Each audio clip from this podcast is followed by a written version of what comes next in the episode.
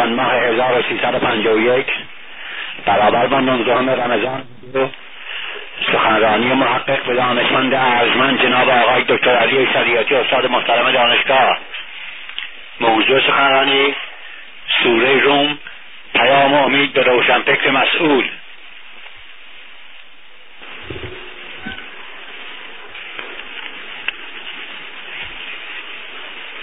به نام خدا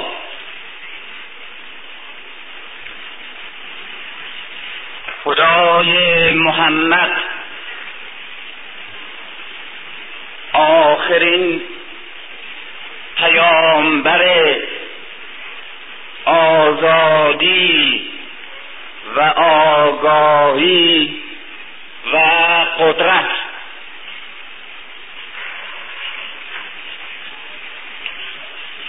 خدای محمد.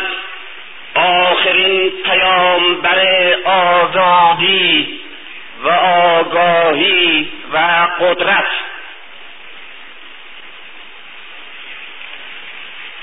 به نام خدای علی. ادارت مظلوم. مظهر اسلام حق. و امام انسان.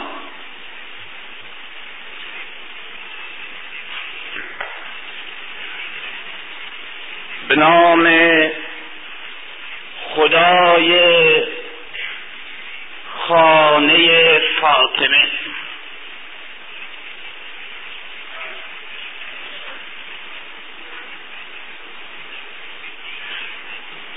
که همه عشق و همه آرزو و همه امید نجاتمون این خانه کوچکی است که به اندازه همه جهان بزرگ است. و به نام خدای ابوذر خدای مستضعفین خدای بیچاره شدگان تاریخ و زمان. خدای همه کسانی که از آغاز تا آخر زمان و قیام قائم عدل گستر جهان شکنجه می دیدند و می بینند محروم بودند و محرومند. و به گونه گون به بیچارگی گرفتار شدند و گرفته شدند. و اما همواره در مسیر ملت ابراهیم و در وراست جهاد آدم تا حسین و حسین تا همیشه. برای نجات آدمی در تلاش دائمی است. و به نام خدای شهیدان. شهیدان راه راستی حق. شهیدان شیعه. شهیدان راه علی در همه مکانها و در همه زمانها. خواهران برادران. الان که اینجا نشسته بودم و منتظر آغاز برنامه بودم.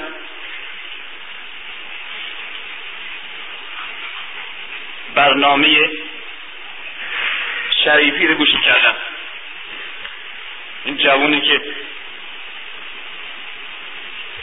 برای شما یه قطعه ای خوند و بعد به این فکر افتادم که این علی چه شعله است و این ایمان علی که حتی در این منزلا به افنی که نسلهای پوک پوچ و آلوده و تباه می‌سازند اگر جرقهای بر وجدان جوانی بیفتد باز هم در چنین ظلمتی و در چنین مردابی با چنین سرعت و شگفتی او را برمیافروزد و با تمام وجود و با تمام هستی تبدیل به یک عشقش می کند و این نمونه است برای همه کسانی که امید دارند و ایمان دارند که با برافروختن آتش علی در این شبستان سرد و سیاهی که گرفتارش هستیم بتوانیم نجات آزادی و آگاهی داشته باشیم. و این نسل جوان و این نسل جوانی که همه توطعه در سراسر جهان برای نابود کردن نسل جوانه و می‌بینیم و به جای همه و به جای همه حقها و به جای همه آزادی هایی که نسل جهان در آرزوش هست و نیازمندش هست فقط به او آزادی جنسی می‌دهند. در سراسر جهان دستگاه های تبلیغاتی تعلیماتی نیز مطبوعات رادیوها تلویزیونها هنر همه در تلاش تأمین چنین نیازی برای او هستند. آتش علی مکتب علی و شعله که از خانه متروک و خاموش فاطمه همواره جستن می کند اگر لیاقت این را داشته باشیم که از این آتش قبسی بگیریم و ارمغان این نسل کنیم می توانیم آتشی برافروزیم و می توانیم امیدوار باشیم که در این رکود و سکوت و تفرقه حرکت امید هدف و گرما و روشنایی ایجاد کنیم و نسلی بسازیم که آغاز کننده یاد آینده درخشان و نیرومند باشد. بر مبنا و بر اساس مبنا و اساسی که علی با سکوتش و با جهادش و با رنجش برای ما گذاشته است. و این همه امیدی است و همه تلاشی است که در حق خودمان هر چند اندک در جستجوش هستیم و امیدواریم و امیدواریم روزی برسد و اون روز خیلی دور نباشد که به جای بدبینی ها به جای بدگویی ها به جای بدرفشانی های سیاه و بدبینانه که در میان برادران و در میان همدلان و همراهان و همدردان و در میان پیروان خانواده علی و خاندان فاطمه میافشاند و همه را و همه را میکوشند تا روی در روی هم قرار دهند تا روی از روی دشمن بتابند و به خیش سرگرم شوند. به جای این روزی را داشته باشیم که همه همه کسانی که امروز به هم دشنام می‌دهند علیه هم توطعه می‌سازند به هم توهین می‌کنند و اتهام می‌زنند و از لجنمال کردن و کوبیدن و ترد کردن یکدیگر لذت می‌برند. بعد از این به پیروی از علی از محبت از تفاهم و از دوست داشتن یکدیگر لذت ببریم. امیدواریم چنین روزی بسیار نزدیک باشد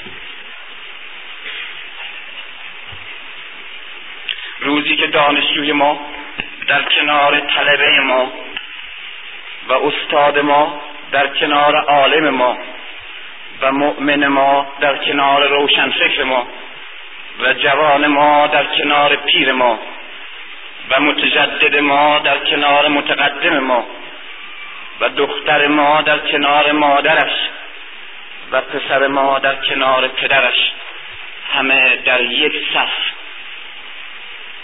در کنار خانه فاطمه بیستیم. روی در روی همه توطعه که علیه ما می شود دعا کنید. که اون روز زود برسد. امروز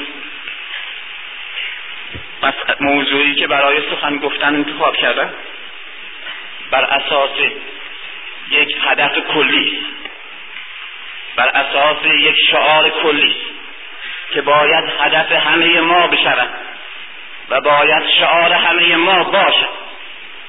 تنها تنها سندی که اکنون داریم تنها ریسمان استواری که هنوز از آسمان آویخته است و تنها پایگاهی که می‌توانیم همه دسته ها و شعبه ها و فرقه های پراکنده ما به اون برگردند و در کنار هم بیستند و برادری پیشین را تجدید کنند قرآنه. تنها سندی که کوچکترین خدشه ای درش نتوانستند وارد کنند. کوچکترین تحریفی به کم و یا به زیاد درش نتوانستند بیفزایند. قدرت های بزرگ جنایتکار خلفا ملوک و علمای سوء و دشمنان داخل و خارجی که ترس اساسیشون از قرآن بوده خوشبختانه.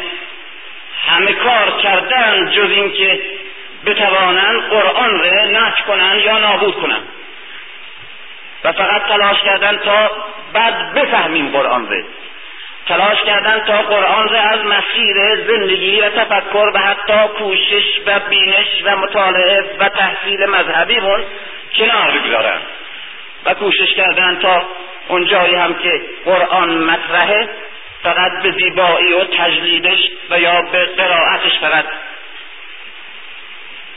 منحصر باشه.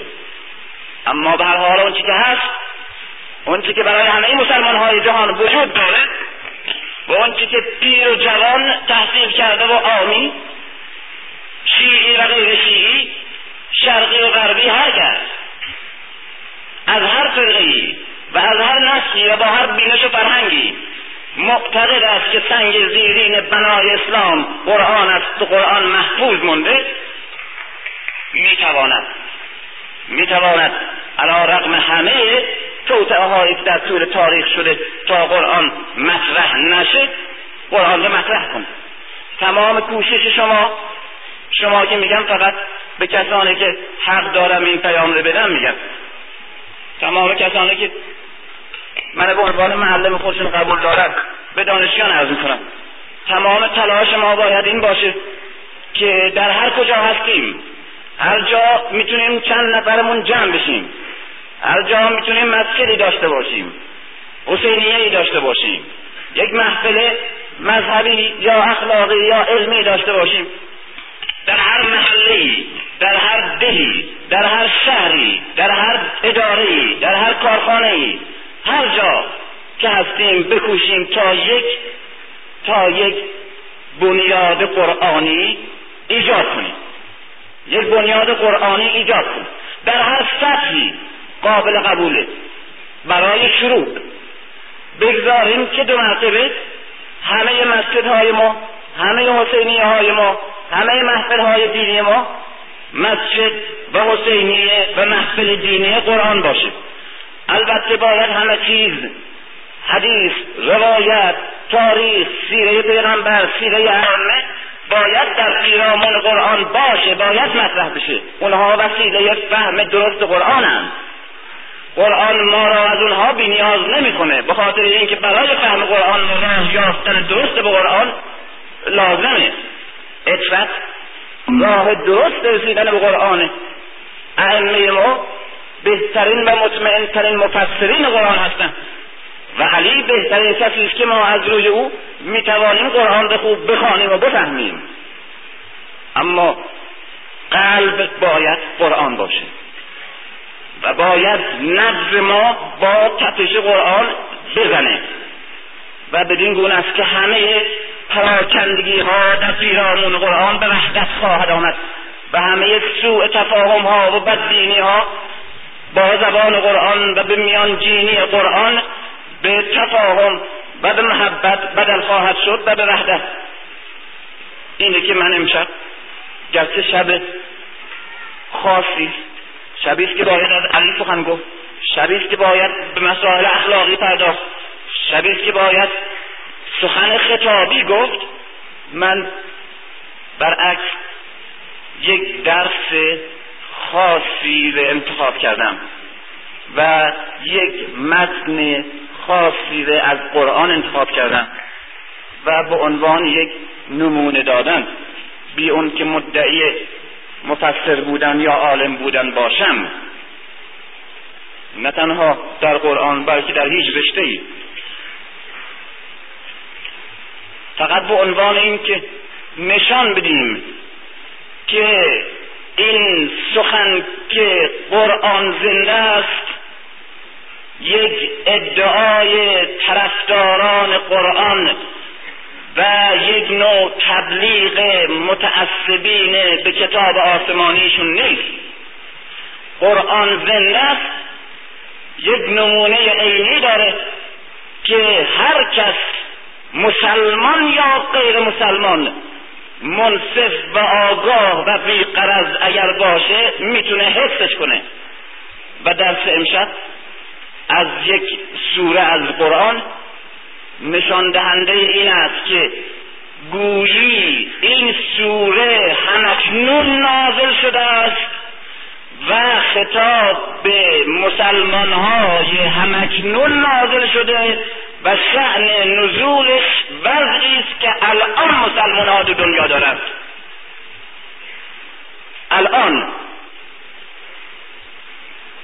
و اون سوره رومه که یک پیام شگفتانگیز و زنده و نیرومندی به همه روشن فکران مسئول زمان ماست. روشن فکر مسئول جامعه مسلمانی که میکوشد تا مسلمان ها را در این درگیری ها و جبهگیری های نیرومند جهان نجات بیاموزد و راه آزادی و آگاهی به ارائه کند. این پیام خطاب به چنین مسلمان آگاهی. و مسلمان مسئولی است. اینه که من از شما عذر می‌خوام اگر برخلاف اون چی که رسم مجالس دینی ما هست یک سوره از قرآن رو در شکل درسی و تصویری مطرح می‌کنم و مسلم میدم. می‌دونم که شما هم که نشان دارید در وضعی که اکنون ما هستیم. در شرایطی جامعه ما و اذهان عموم وجود داره. نشان داده اید که ضرورت زمان و نیاز زمان و حرکت زمان را حس کردید و همچنین نشان دادید که هرچه هست و هرچه میگذرد ریشش ره علتش ره و هدفش ره تشخیص می‌دید. سوره روم سوره روم همچنان که گفتم نشانه های اثبات این اصل که قرآن زنده است.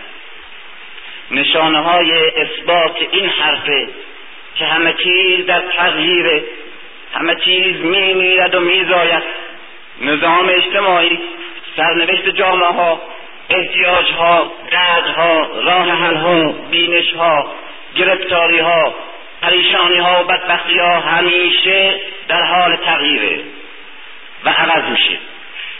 اما این سخن سخنی است که در همه این تحولات و تغییرات ثابت میمانه و اثر عملی داره و به انسان آگاه در هر شرایطی از شرایط سیاسی و طبقاتی و فرهنگی و اجتماعی که مسلمان ها در هر زمانی و در هر نظامی گرفتار باشند سخنی که می آموزد و راه می نماید و نجات می بخشد سوره روم. من این متن غیر از برای اینکه فرصت کمه و طولانی خواهد شد بیشتر آیاتی که به اون پیامی که برش تکیه می‌کنم مربوطه فقط اون آیات رو می‌خونم. و من از شما خواهش می‌کنم بعد بعد در فراغت و تعملی که پیدا کردید تمام سوره با همه آیاتش و اگر امکان براتون داشت همراه با تفاسیر و روایاتی که در تفسیر این سوره آمده مطالعه کنید دربارش تعقل بکنید و محتوای عظیم و غنی این سوره رو کشف کنید. و بعد این یک نمونه باشه که چگونه می توانیم به قرآن برگردیم. و نمونه باشه که روشن فکر امروز روشن فکر مسئول امروز که توی جامعه اسلامی برای راهیابی برای انجام تعهد و مسئولیتش در قبال جامعهش و در قبال زمان و مردمش. در جستجوی مکتب ها کتاب ها راحل ها و ایدئولوژی های گوناگون دنیا رو میگرده. اگر به کتاب به این کتاب برگرده و اگر برای پاسخ گفتن به نیاز خودش و درمان درد خودش و جامعه خودش و نجات از وضعی که مسلمان ها و مردم او درش گرفتار هستند می‌تواند بهترین بهترین آموزش ها را از این کتاب بزرگ فراگیرد و حس کند معجزه بودن این کتاب را. و همچنین حس کند زنده بودن این کتاب و نیز حس کند بودن این کتاب عملا.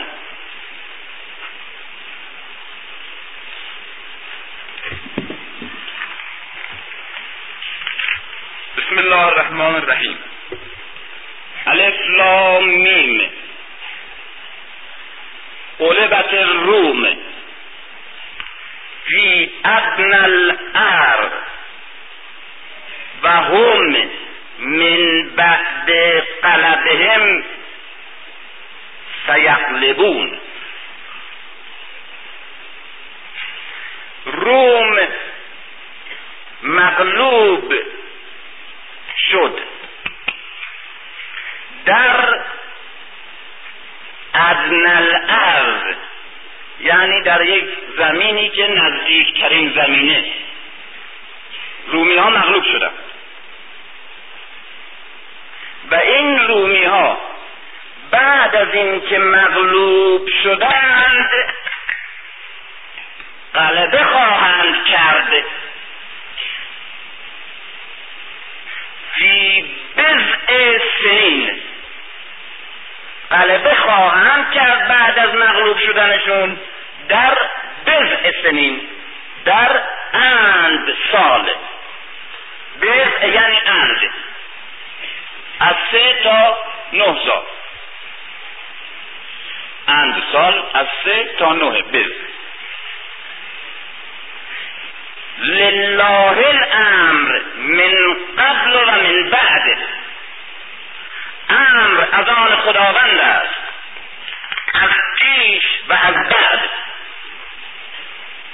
و یوم ازن یفرح المؤمنون.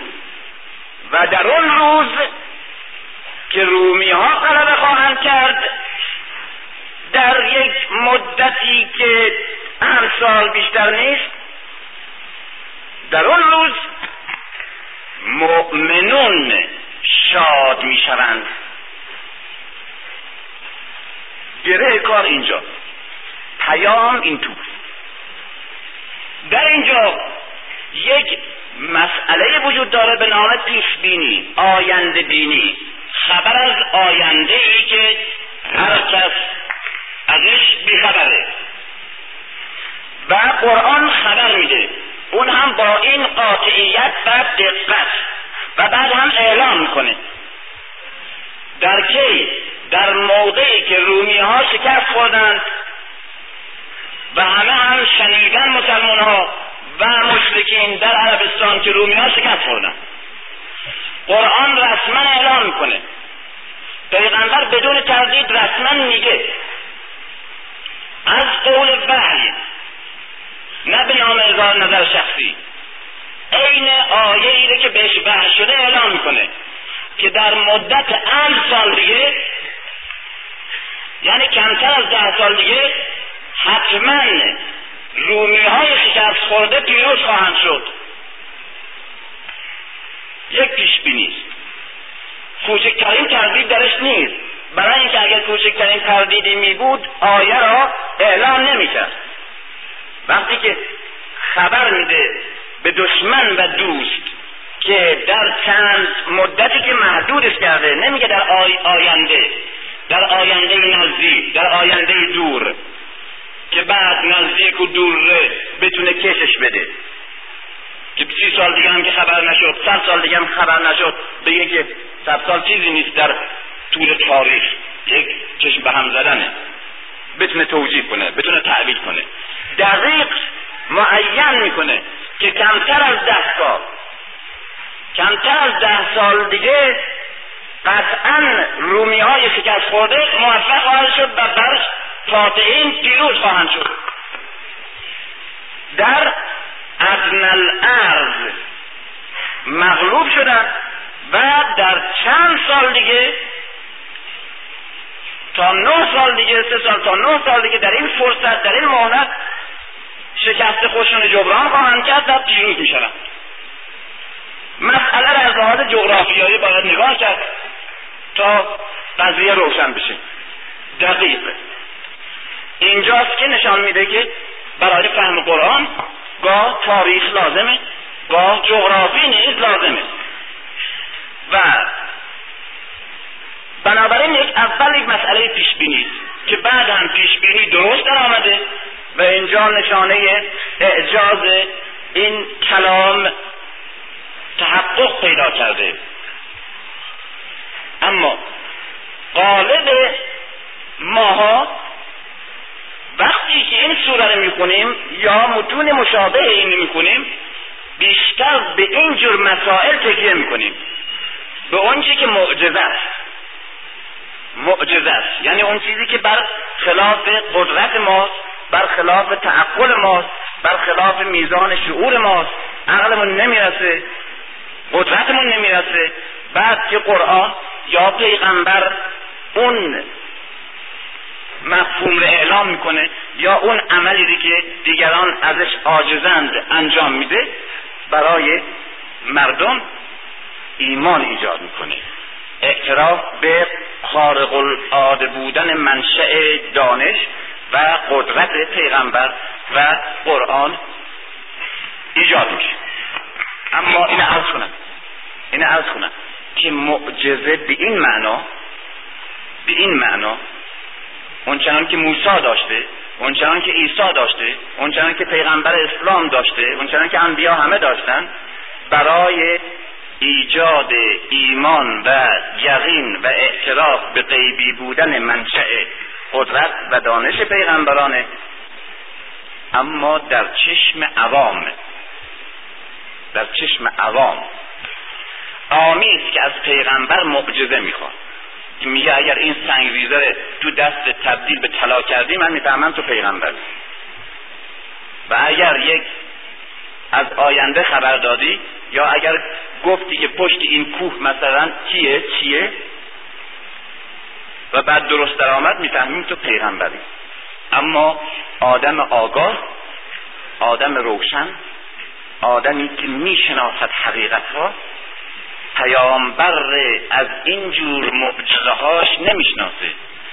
پیامبر را از پیامش می‌شناسه. پیامبر را از پیامش می‌شناسه. قرآن را از معناش می‌شناسه. از طرز سخن لحن سخن آهنگ سخن می‌شناسه که عادی نیست که بشری نیست. ولو این پیش بینی ها هم نکنه. ولو این قیدگویی هایی که بعد درست میشه از آینده یا از پشت کوه یا از جایی که معمولا مردم خبر ندارن توش نباشه. اینه که قرآن بزرگترین معجزه پیغمبره. قرآن به عنوان یک کتاب معجزه شده یک اثر معجزه شده. یعنی بیشتر برای آینده است. چون بشر بعد از نبوت پیغمبر اسلام بیشتر انسان آگاه خواهد بود انسان بیدار خواهد بود انسانی که رشد احساس و رشد عقل و رشد منطق خواهد داشت و او قرآن را به عنوان طرز سخن گفتن تشخیص میده که سخن گفتنی خدایی و پیام محمد را بزرگترین نشانه نبوت او می‌بینه. احتیاج به اون جور معجزه های غیبی نداره. اینه که هرگز سلمان ها هرگز ابوذرها هرگز علی ها از پیغمبر معجزه نخواست. تا سخن تا لب به سخن گشود تشخیص دادند این اوست. ابوذر از صحرا آمد تا وارد شد و چشمش به پیغمبر افتاد و از او خواست که نبوت و رسالت و پیام تو چیست. و به سادگی گفت خضوع کرد و یقین کرد که این اوست و تا آخر عمر تمام وجودش به نصار پیام او کرد. همه همچنینه علی یک جوان هشت تا ده ساله توی خانه پیغمبره. یک خانه یک کسی یک جوانیه که خانه یک خیشاوندش زندگی می‌کنه. پدرش اونقدر فقیره که نمی‌تونه او رو ادارش کنه حالا خانه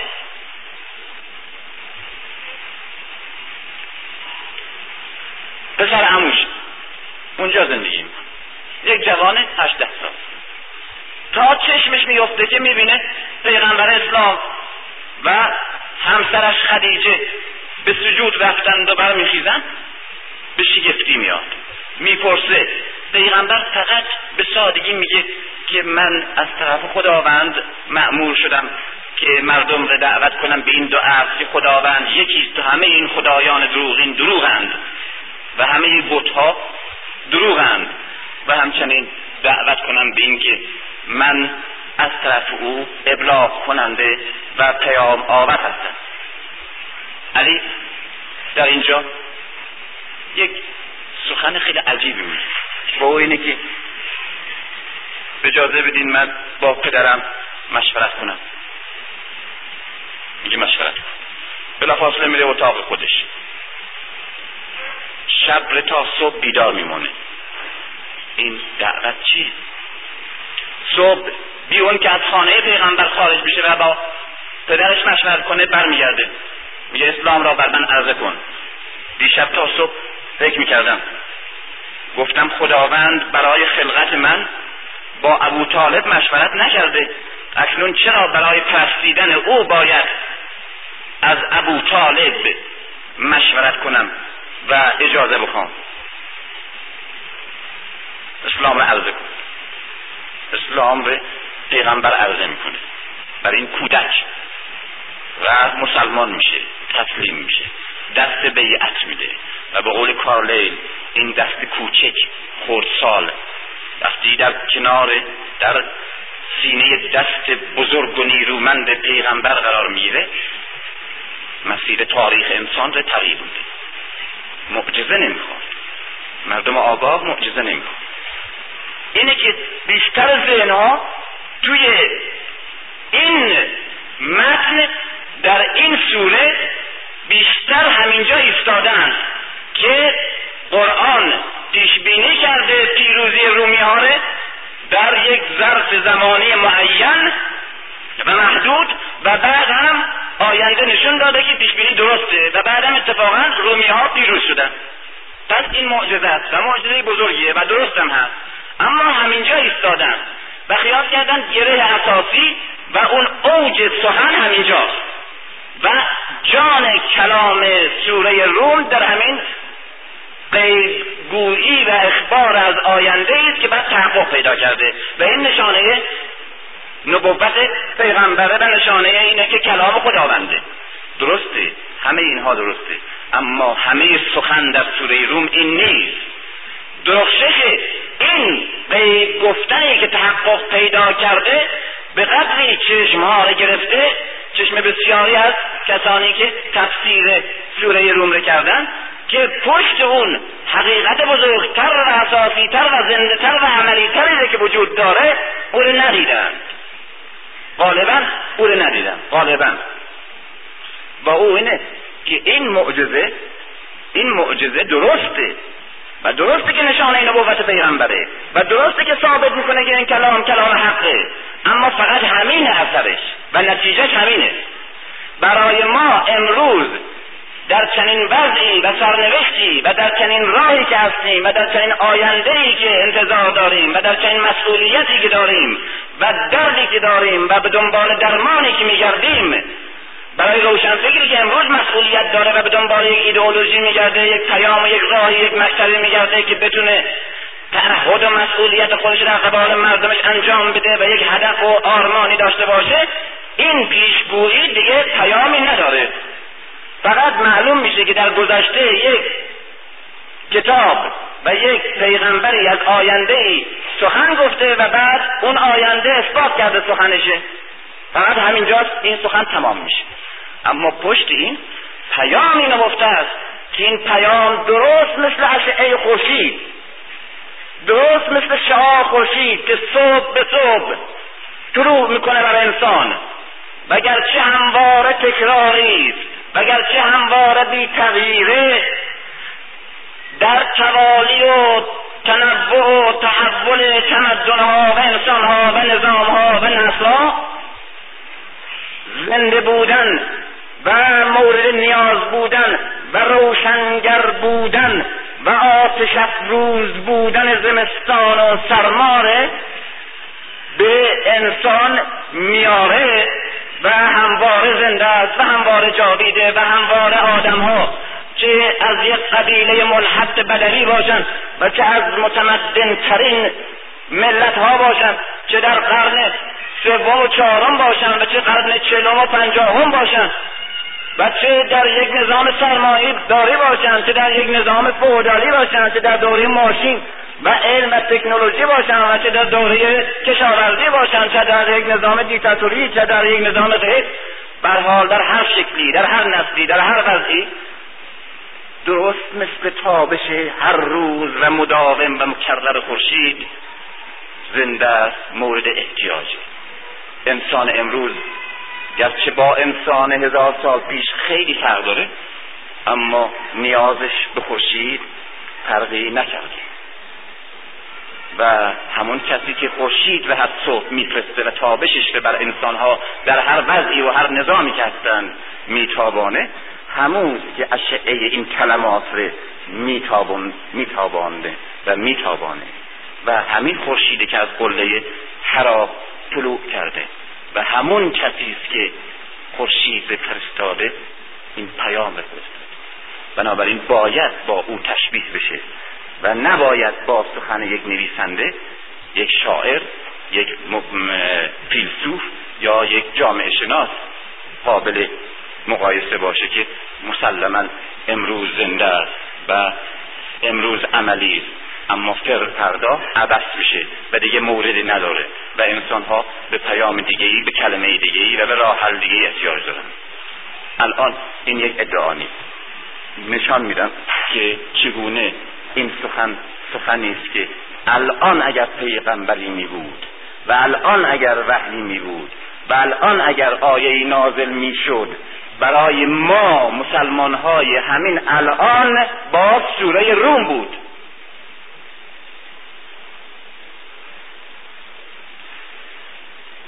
از نظر جغرافیایی و تاریخی دو تا اطلاع فقط من باید نقل کنم تا معنا و مورد این سوره روشن بشه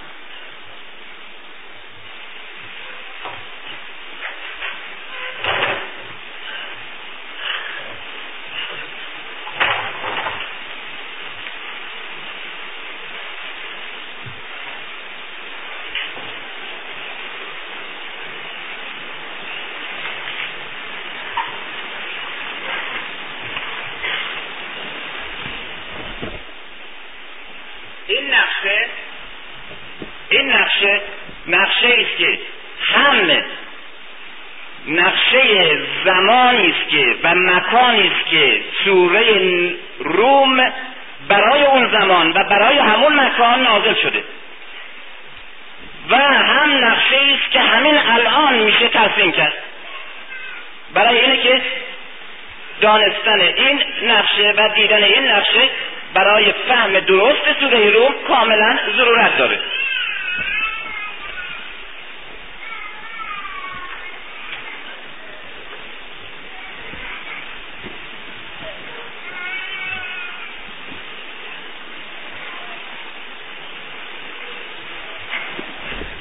این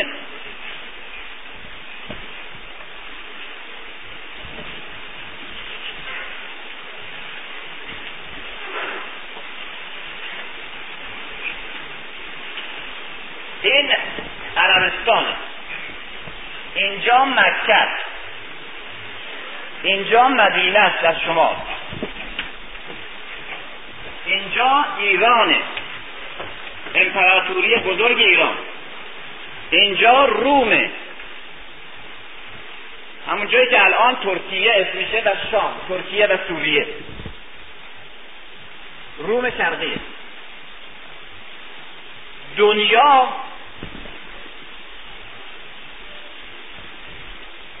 دنیا در قرن بعثت پیغمبر پیغمبر اسلام در سال 570 یا 71 متولد میشه در سه سالگی مبعوث میشه بنابراین در سال 322 که امسال 1972 در سال 622 میلادی پیام نبوت خودش را به جهان اعلام می‌کنه سال 622 سال 622 باید نگاه کنیم که دنیا در چه وضعی. تا بفهمیم که پیغمبر اسلام و گروه پیروانش در چه وضعی قرار داره و سوره روم حرفش چیست پیامش چیست سوره روم قبل از هجرت نازل شده. یعنی سوره مکی بنابراین در دوره است که پیغمبر اسلام و مسلمان ها در وضعی بسیار ضعیف محکوم مورد آزار و شکنجه مشرکین به سر می‌برند.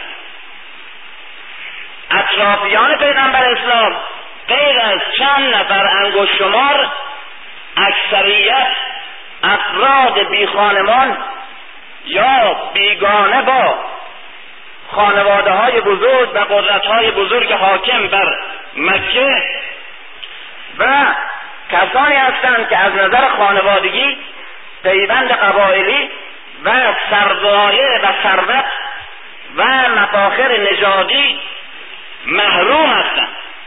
یک گروهی ضعیف و خل اصلاح شده و ناتوان.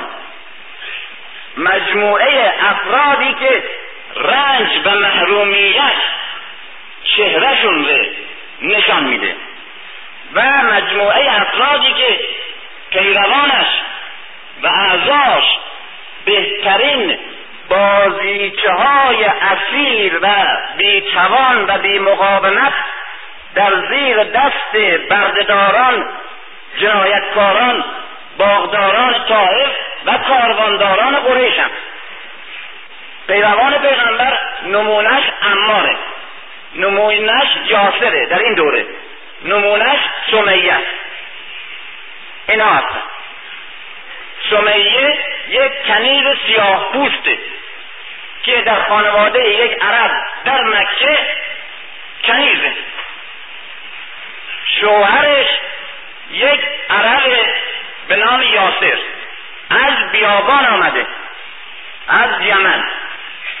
و یک فرد تنها و بی خانمان در مکه است. وارد خانواده این عرب میشه. در اونجا از سمیه این کنیز سیاپوست حبشی خواستگاری می‌کنه. این سمیت و این یاسر. این زن و مردی که در مکه معلومه که چه کار هستن و معلومه که چه پایگاهی و چه پناهی دارن. از این زن و مرد فرزندی به نام امار متولد میشه. بنابراین امار از مادری کنیز و از پدری تنها و قریب در مکه متولد شده. هر سه به پیام پیغمبر اسلام در مکه در سال اول گرایش پیدا می‌کنن مسلما اینها بهترین کسانی هستند که می توانند قریش اونها را در زیر شکنجه عبرت دیگران قرار بدن. زن مرد و فرزند ابو جهل می‌بره به وادی اطراف مکه هر روز در زیر اون آفتاب داغ و سوزان. از صبح تا غروب اینها رو شکنجه میده. شکنجه های وحشتناک. هر روز یک تفننی در شکنجه یک نوع کشفی و اختراعی در روش بهتر شکنجه دادن.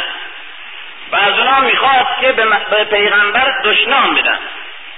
و بعد مقاومت این سه نفر که می‌بینن به این راضی میشن که اعلام کنن که ما از پیغمبر و دین او بری هستیم.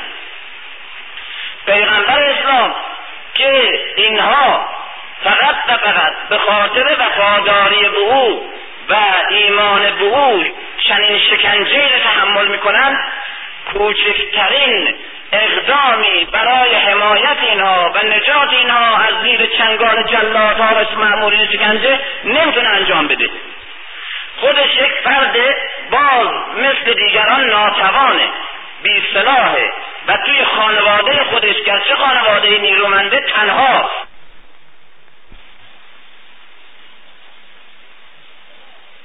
بی صلاحه و توی خانواده خودش گرچه خانواده نیرومنده تنهاست. تنها کاری که می‌تونه برای استمالت و دلداری پیروان محروم و ضعیفش بکنه اینه که هر روز بیاد به این وادی این چقدر شکنجه بوده. و پیغمبر در چنین روزهایی چه میکشیده که آدمی ببینه. آدمی مثل او با اون روحی مملو از عاطفه و از رقت که در پیغمبر قدرت و شمشیر چنین احساس عاطفه ای که حتی مسیح به گردش نمی‌رسه قابل فهمی برای ما. برای که ما همیشه عادت کردیم در دست مردانی که شمشیر می‌بینیم دلی از قصاوت و سنگ ببینیم. و در دل کسانی که عاطفه و عشق و محبت وجود داره دستی در زنجیر و ناتوان و خالی ببینیم و پیغمبر اسلام تنها کسی است که شمشیر بران قیصر به دست داره و دل لطیف پر از رحمت ایثاره. و چنین احساسی چنین احساسی که در برابر یک احساس عاطفی به کلی دگرگون می‌شد هر روز باید ببینه چنین مجسمه هایی از عشق و وفاداری ره که هیچ پناهی جز او ندارن و هیچ امیدی جز او ندارن و هیچ نیرویی جز ایمانشون به پیغمبر ندارند دارن به این شدت در زیر دست و چنگال وحشی ها شکنجه میشن و او کوچکترین اعتراضی نمی‌تونه بکنه و کوچکترین اقدامی نمی‌تونه بکنه. فقط هر روز میاد و بر کسانی که به جرم عشق به خداوند و به پیام آور او دارن شکنجه میشن و در زیر عربده وحشی ها و فریادهای شعف وحشی هایی که از شکنجه شدن انسان فقط مرد میشن بر اینها می‌گذاره و اونها را دلداری میده و اونها را به صبر و به پاداش خداوند نوید میده و به پیروزی در چنین ضعف و نومیدی و سیاهی که بر همه حاکمه هر روز میاد و می‌بینه این پیرزن سیاه پوست وفادار سمیه و این پیرمرد ضعیف فقیر و ناتوان اما سراپا عشق و ایمان قاطعیت. یاسر و این جوان نوشکفته ای که تمام احساس و همه ایمانش و شورش عشق به محمده. در زیر شکنجه های طولانی چندین ساعته ای که تحمل کردم همچون مجسمه خونالود اما سرفراز تا می‌بینن پیغمبر آمد میکوشند تا در چهرهشون آثار کوچکترین چین رنجی و خم یأسی نباشه و نیرومند و شاد و مصمم و مسلط بر خویش و وفادار و عاشق پیغمبر خودشون نشون بدن. و پیغمبر اونها دلداری میده و بعد برمیگرده. یک روز از روزها. و این داستان هر روز تکرار میشه. امار اونجا خباب اونجا یاسر اونجا امار اونجا. مشغول شکنجه شدن. بلال اونجا. و بعد یک روز میاد می‌بینه که سمیه این پیرزن نیست. یاسر این پیرمرد نیست. معمولین شکنجه نیستن. عربده های ابو جهل و امیت ابن خلط به گوش نمی‌رسه. وادی بستر رودخانه کنار مکه خالیه و ساکت. کسی نیست. اما نگاه می‌کنه می‌بینه امار این جوان که اخلاص یک سیاه پوست داره و شور یک عربه و و ایمان و تصمیم و آگاهی یک مسلمان ره اما تنها ایستاده. دست و پاش بازه. به جایی بسته نیست. رهاش کردن. هیچ کس اونجا نیست. هیچ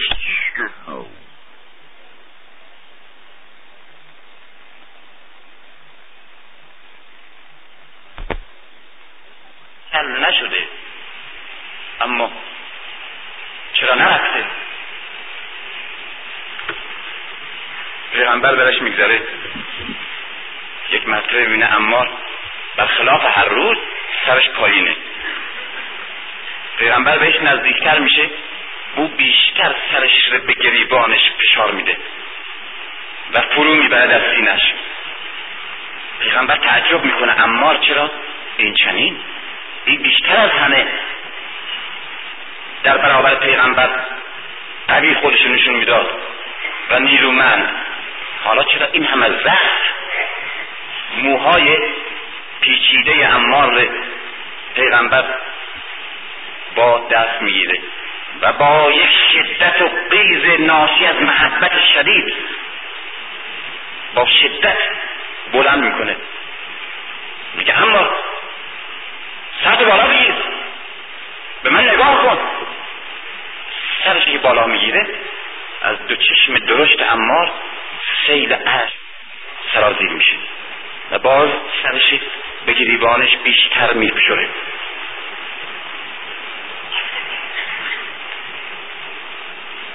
پیغمبر متوجه میشه. متوجه میشه که شکنجه به اوج رسیده بود. متوجه میشه که امار در برابر چشمانش دیده که مادرش و پدر پیرش. تا آخرین رمق روزهای طولانی در زیر شکنجه تحمل کردند و هیچ نگفتند. و امروز در برابر چشمان فرزندشون هر دو جان دادن و جنازشون بردن.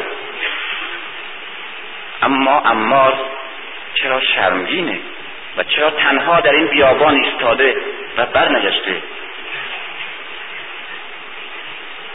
امار میگه که پیغمبر دلداریش میده و تسلیت. ولی امار بدون اینکه کوچکترین اشاره ای به سرنوشت مادر و پدرش که چند ساعت پیش بعد از اون همه شکنجه ها جان دادند و رفتن بدون اینکه از اونا یاد کنه دردش درد دیگه ایست میگه که رسول خدا اینها توانستند. از اون چیزی که گفته نمی‌تونه صریحا یاد کنه نام ببره. به اشاره میگه. ای رسول خدا اونها بالاخره تونستن کلمه ای که دوست داشتم و من دوست نداشتم از دهان من بشنوند پیغمبر احساس می‌کنه که امار در یک حالت دیگه ناخداگاه و بعد از اون منظره ها که دیده و بعد از مرگ در زیر شکنجه مادرش و پدرش متوجه دیگه نشده. اعصاب انسانه و روح یک انسانه. نتونسته خداگاهی خودش رو حفظ کنه.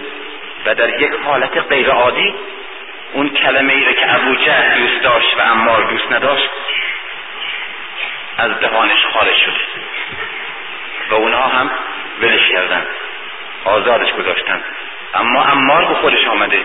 وقتی شکنجه ها از رو دوشش برداشته شده و وقتی که دیگه عربده های ابو جهل معمولی شکنجهش به دیگه نمیشنوه در تنهایی به خود آمده که چرا من رها کردم؟ احساس می‌کنه که اونا موفق شدن.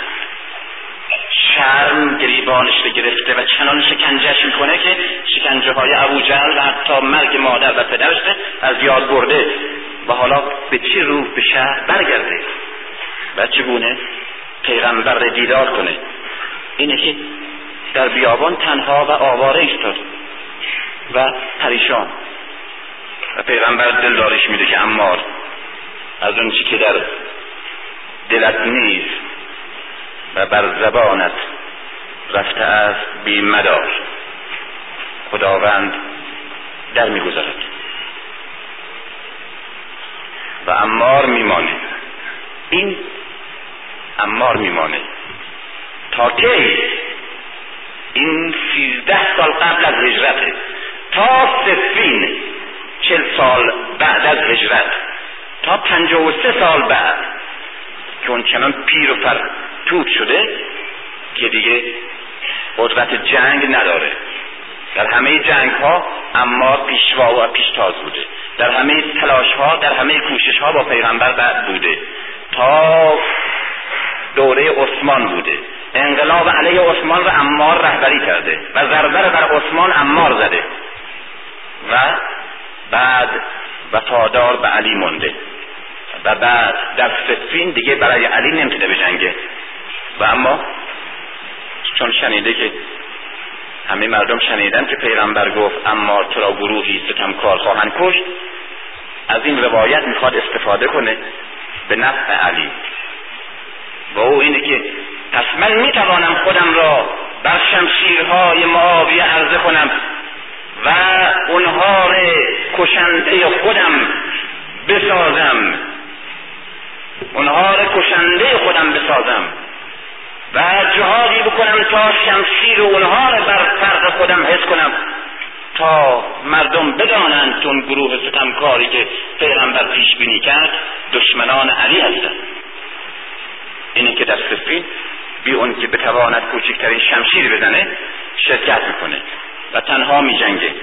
و گروه معاویه همیشه از پیش این پیرمردی که این همه بر مرگ حریفه هی قرار می‌کنن کوچه میدن.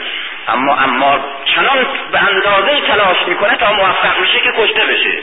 و بعد فریاد امار کشته شد و تداعی روایت پیغمبر که امار به وسیله گروه ستمکار کشته خواهد شد. و اون وقت اون وقت درگیری و تردید در سپاه معاویه. و هیجان و امید و قاطعیت و ایمان به درستی راه علی در سپاه علی. و این چنین این چنین جهادی که فقط منحصر به اماره در دنیا زندگیش به خاتمه میده. سرنوشت امار سمیه بلال بلال هم یکی از قربانیان شکنجه. یک برده افریقایی زیر دست امیت ابن خلف هر روز میبرنش به وادی. همین وادی. برای شکنجهش می‌کنن. شکنجهش به این شکلی که یه خمره بزرگ پر آب کردن در زیر اون آفتاب. بعد فشار توی خمره گذاشتنش. فشارش میدن. سرش توی آب می نگه میدارن. به قدری نگه میدارن تا دیگه در زیر دستشون احساس می‌کنن که بلال از حرکت و تکان افتاده. بعد بلندش می‌کنن باز به نفس میاد. و بعد دو مرتبه. باز سه مرتبه. و بعد از پایان اینکه نزدیک بمیره ریسمان به پاش میبندن. بچه های کوچره و عوام رو تحریک می‌کنن تا این کافر رو توی کوچه ها بکشن و اهانت بهش بکنن و مسخرش کنن و سنگ و توف و لعن بفرستن. این وضع بلاله. و از او هم می‌خواستن که به پیغمبر دشنام بده. یا لاقل از پیغمبر براعت خودش رو اعلام کنه. و امار وقتی که و بلال وقتی که سرش رو از توی خمره در می آوردن بعد از مدت ها که نگه داشته بودن و حالت خفقان و خفگیش رو از دست می‌داد و می‌تونست اولین نفسش رو برآوره اولین نفسش رو با این کلمه احد احد احد. برمی آورد و بعد خشم دشمن رو و مأمور شکنجه بیشتر می‌کرد. باز دو مرتبه. باز تا میآمد بالا. احد. و این شعار بلال بود. و همین شعار بود که در بدر پیغمبر شعار همه مسلمان ها کرد. در حالی که شمشیر می‌زدن با ضرب شمشیر مسلمان ها می‌گفتن احد احد. و بلال در اونجا در اوج عشق و پیروزیش بود. شعاری که در زیر شکنجه او داده بود اکنون در اوج پیروزی و موفقیت مسلمان ها شعار خودشون کردن و این خیلی رمز بزرگیه. به حال اینها سرنوشت مسلمان است که الان در مکه هستند. و قدرتی است که مسلمان ها در مکه دارند. و وضعی است که این گروه اندک پیروان پیغمبر تنها و بی سلاح و بی توان داره. خود پیغمبر اسلام به اندازه یک عرد تنها در قریش و در مکه قدرت نداره. حتی به اندازه که در مسجد الحرام که مال عموم عربه بیاد اونجا نماز بگذاره این امکان براش نیست. بهش اهانت می‌کنن دشنام میدن سنگ می‌زنن و حتی شکمبه گوسفند در حال سجده به سرش میندازن. در چنین حالی که تنهای تنها مونده یک گروهی اینجور از تنهاها از قریبها از ناتوانها اطرافشن. اوج ناامیدی ضعف و ناتوانی مطلق در چنین وضعی در چنین وضعی پیغمبر به پیروان خودش این گروه فقیر برده بیپناه قریب و در زیر شکنجه. به اینها نوید میده که شما سرنوشت تاریخ به دست خواهید گرفت و بر جهان حکومت خواهید کرد و وارث قدرتهای بزرگ و پادشاهان بزرگ و قیصرهای بزرگ خواهید شد. و شما هستین که بر دنیا مسلط خواهید شد. نه بر عرب نه بر مکه نه بر قریش بر ایران و روم یمن و مصر بر شرق و غرب عالم اون روز. این طرز سخن گفتن این پیشوای تنها با دستهای خالی است به کسانی که در زیر شکنجه جان میدن و رنج می‌برند و یا به خاطر اینکه بمانند و از فشار و از ظلم قریش در امان باشند به حبشه میرند این وضعشونه در چنین روزی رهبر رهبر این اقلیت کوچک این گروه بسیار ضعیف این چنین نه تنها قاطع سخن میگه بلکه حکومت بر جهان ره و زمانداری بشر ره و دراست همه تمدنهای بزرگ دنیا ره و تسلط بر شرق و غرب به اینها مژده میده. این یک مسئله پیش آورده بود. بخصوص در نظر روشنفکرای زمان خودش. روشنفکرای زمان پیغمبر کیا بودن؟ یه عده شعرا بودن که پیغمبر و پیروانش جز شعرا نبود. یه عده جزء تجار بزرگ بودن. که پیغمبر و پیروان جز تجار بزرگ نبودن. جز تجار کوچک هم نبودن. یه عده باغداران طایف بودن. یه عده کسانی بودن که اجناس از ایران و روم و یمن و شام می آوردن می یا از اونجا می بردن یه عده کسانی بودن که با ادیان داشتن یا اعتقاد پیدا کرده بودن. یعنی تازه دینهای بزرگ جهانی رو شناخته بودن مثل روشنفکرهای ما که مثلا امروز مکتب فلان رو می‌شناسن یا نمی‌دونم ایدئولوژی جهانی رو تشخیص میدن می‌فهمن معتقد میشن جز روشنفکرها میشن. اون موقع هم کسانی بودن که به مسیحیت گرویده بودن. مسلما توی یه قبیله بدوی توی یه صحرا که بت پرستند و در شکل قبایلی و بدوی زندگی می‌کنن کسانی که مسیحیت رو می‌فهمن آدمهایی هستن که جهانبینی بزرگ دارن روشن فکرن از زمان خودشون خیلی جلو هست یه عدهای با ایران سر کار داشتن ایران رو میشناختن. یکی از افراد می‌گفت که این قرآن جز افسانه های قدیم نیست. من هم افسانه های بهتر از این بلدم داستان رستم و اسفندیار و اشکبوس و نمی‌دونم جیلوس و اینا رو از راه کرده بود. می آورد در مسجد الحرام می نشست و عربا رو دور خود جمع می‌کرد و این داستان ها رو می‌گفت و مردم رو سرگرم می‌کرد و یک بازی تبلیغاتی درست کرده بود برای اینکه مردم رو اخفال کنه و از پیام پیغمبر و از مسئله که پیغمبر مطرح کرده بود دور کنه و یک جایی اخفار ذهنی وجود بیاره. اینا مسائل اینا گروه های روشن فکرن. دنیا دستشونه. ابو سفیانه که کاروانهای قریش از شام تا مکه هدایت می‌کنه.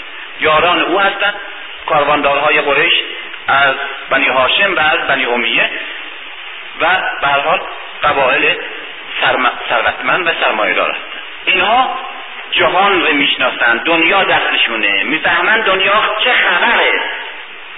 پیغمبر اسلام خودش امیه از مکه جایی نرفته. جز یک بار یا دو بار که تا بسرا رفته و از وسط را برگشته.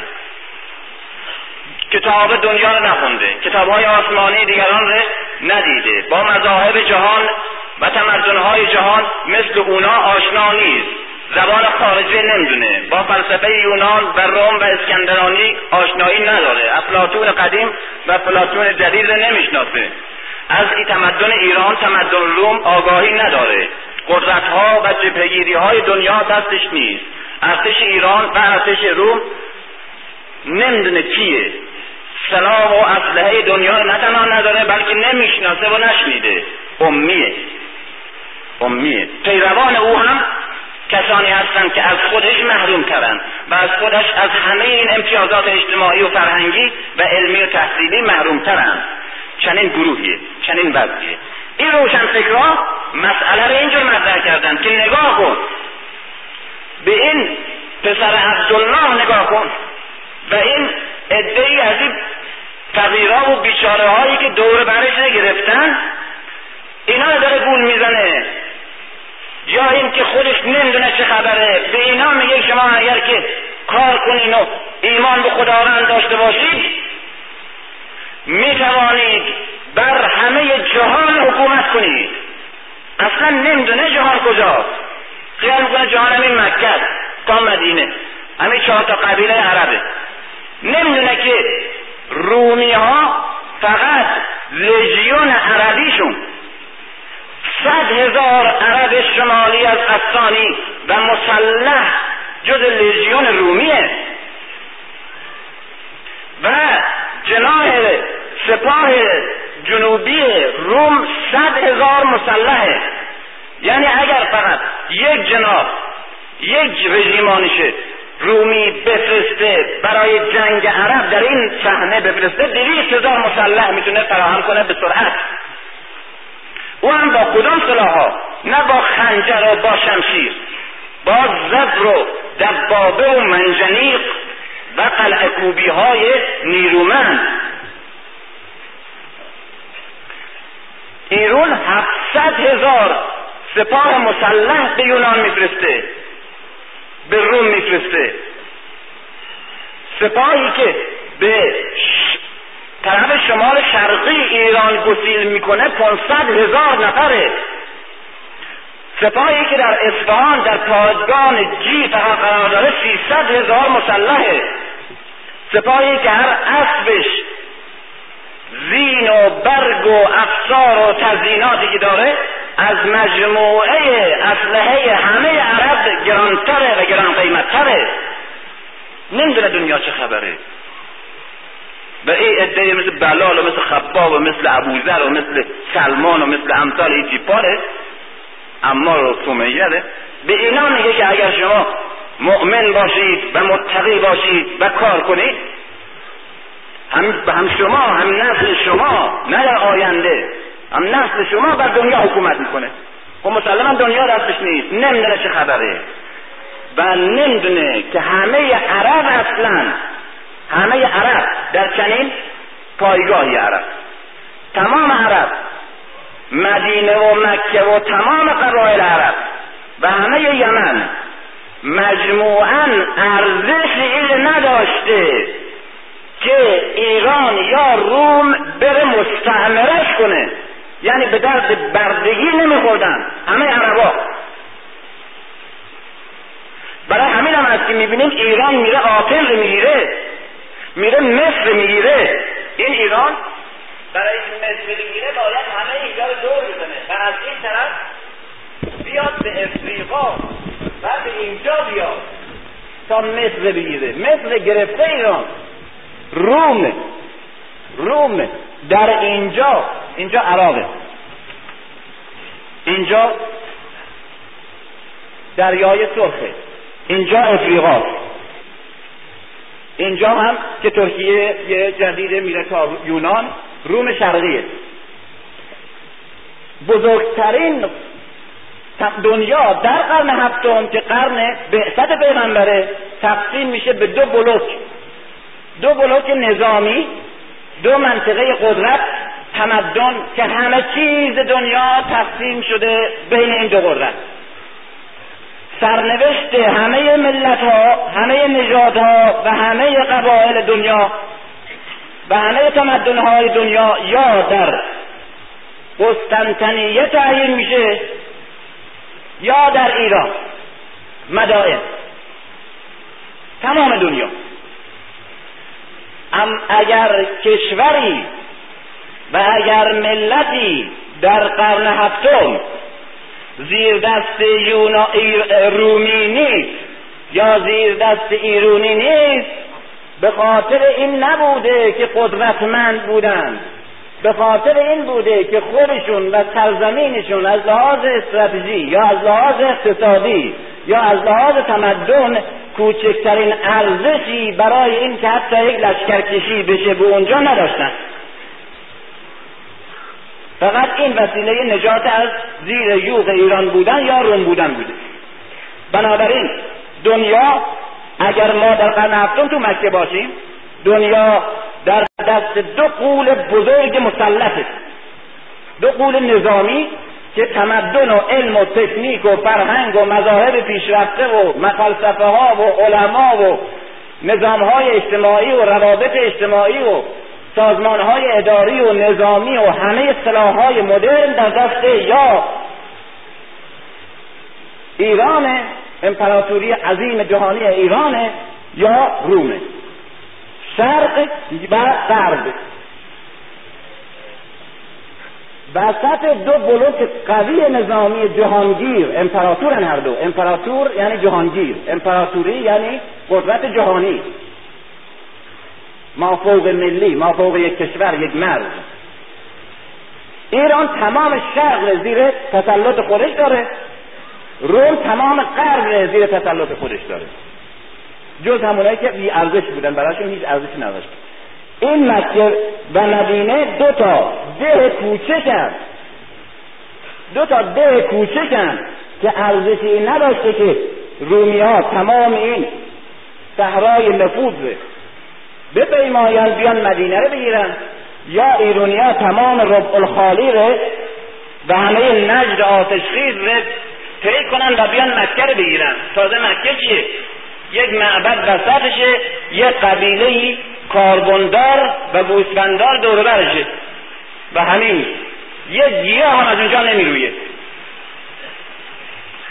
مدینه که قسمت حاصل خیزشه یک شهر قبائلیه. و منطقه کشاورزی است که یک مقدار نقل کاری اطرافش است. دو تا قبیله اوس و خزرج هم اونجا زندگی می‌کنند. یک دو تا خانواده یهودی هم اونجا کافری دارن. مثل همه جا. اینه تمام.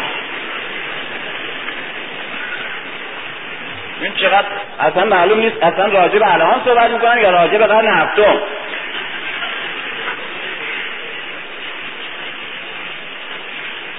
در اسلام در مکه. مکه یک معبدی بوده سر راه. در تازه مکه شده یعنی یکی از منازل سر جاده شده. علتش اینه که ایران و همیشه با روم می جنگیده در تمام طول تاریخ پیش از اسلام. همیشه دو قول با هم می جنگیدن سر تقسیم دنیا. اون میدان جنگ اینجا بوده. جاده ابریشم که از چین می آمده به ایران و از ایران می‌رفته به روم که بزرگترین جاده اقتصادی شهر به غربه از قسمت شمال عربستان یعنی از قسمت ترکیه فعلی باید رد می شده اینجا صحنه جنگ دو قدرت بزرگ جهانیه. نمی‌تونه کاروانهای اقتصادی از آنجا به امنیت رد بشه. ناچار تجار جاده رو تغییر دادن. یعنی کالاهای چینی یا ایرونی رو برای رسوندن به شهر به غرب از صحرای عربستان باید رد کردن خود مدینه اینجاهاش کوهستانی قسمت غرب. مکه و مدینه. اینجا یک صحرای بزرگ نفوذ اینجا ربع الخالیه نجد اینجا ربع الخالی صحراهایی که فقط آتش میریزه. و جز سنگهای سوخته آتش پیشانی چیزی ازش نمی‌روید. و یک دریای از رمله که تپهاش هر روز در تغییره. و هیچ نشانه هم وجود نداره. تنها شطور می‌تونه راه پیدا کنه. و از این صحراها بگذره. کار تجار ناچار بودن که شطوردارهای عربستان رو این که اغلب حتی از مورخین ما هم هی تکیه می‌کنن روی اشرافیت قریش و روی نمی‌دونم کی از اشراف بزرگ بوده و از نمی‌دونم فلان بوده. نمی‌دونم کی از خانهای مثلا یه قلعه بوده. این همشون از ابو سفیان چقدر ارزش داشته؟ یا اشرافیت اینا چی بوده بیچاره؟ همش. اون عده که چند تا شطور داشتن می‌تونستن به کرایه بدن یا واسطه کار باشن اینا جز اشراف بزرگ بودن یعنی تجار تازه به خاطر که جاده تغییر پیدا کرده موقتا بستر راه تجارتون جنگه. اینها تجار تر تمیز و خیلی نرم و لطیف ایرونی یا رومی نمی‌تونستن از این صحراها بگذرن. امکان نداشته. ناچار کاروانها رو کرایه می‌دادن مال تجارتشون به شطوردارهای قریش. اینها که وارد بودن و می‌تونستن راه پیدا کنن از اون صحراها بگذرن به وسیله شطور مال تجاره رو میبردن به روم. در مسیر راه از مکه رد می‌شدن. مکه سر راه قرار می‌گیره. و یک مقدار قریش قبیله قریش اونجا به پول پله می‌رسه. مثل جایی که کنار جاده قرار می‌گیره و زمینش گرون میشه و قهوهخانه هاش خود آباد میشه و چند تا قهوهچی پولدار پیدا می‌کنه و چند این این اندازه اشراف. حالا این یک قبیله و در چنین جایی که از اطراف به صحراهای آتشریز و از این طرف به کوهستان محدوده. و حتی در کتب ایران و روم اون زمان کلمه عرب بسیار کم آمده و سرزمین عربستان کم آمده و گاهی که در آثار یونانی کلمه عرب یا عربستان خوشبخت دیده میشه مقصود یمنه. که یک مقدار حاصل خیزه. و به خاطر جنگی که دائما ایرونی ها و حبشی ها در اینجا داشتن سر زبون ها افتاده و تو اخبار آمده گل کرده. خود عربستان و مکه و مدینه اسمش تو هیچ اثری در تاریخ نیست. این این وضعشونه. بنابراین ارزش این که ایران و روم اینجا رو بگیره و تحت سیطره خودش قرار بده و ادارش کنه نداشتن. هیچی وجود نداشت در چنین جایی است که بزرگترین قول غرب و شرق که همه دنیا رو در اختیار خودش قرار داده در جهان حکومت می‌کنه مکه که سرزمین وحی و جای بعثت و ظهور و انقلاب اسلامه در خودش میفشره و هر موجی و طوفانی از اینجا بر بیاد در خود این صحرا گم میشه و به دنیا خبرش نمی‌رسه چه برسه که قدرتش برسه. تماس نداره دنیا با اینجا که می‌بینه اینجا اصلا چه پیامی چه حرکتی چه تحولی و چه نهضت تازه و انقلاب تازه شده. بزرگترین دامنه ای که احتمال میده یک روشن فکر قرن هفتمی که در اینجا وجود داره و از دنیا خبر داره. بزرگترین خطر و بزرگترین تحول و تغییری که فکر می‌کنه ممکنه وجود پیدا کنه این است یک نهضتی به وجود بیاد. مثلا پیغمبر اسلام یک گروهش به اینا قریب بشن قدرتمند بشن ممکن است همه رو بگیرن. این فقط خطره. همه رو بگیرن. تازه همه رو بگیرن چیه؟ غرب و شرق دنیا افکار عمومی جهان خبرش تو روزنامه نمی‌تونه بکنه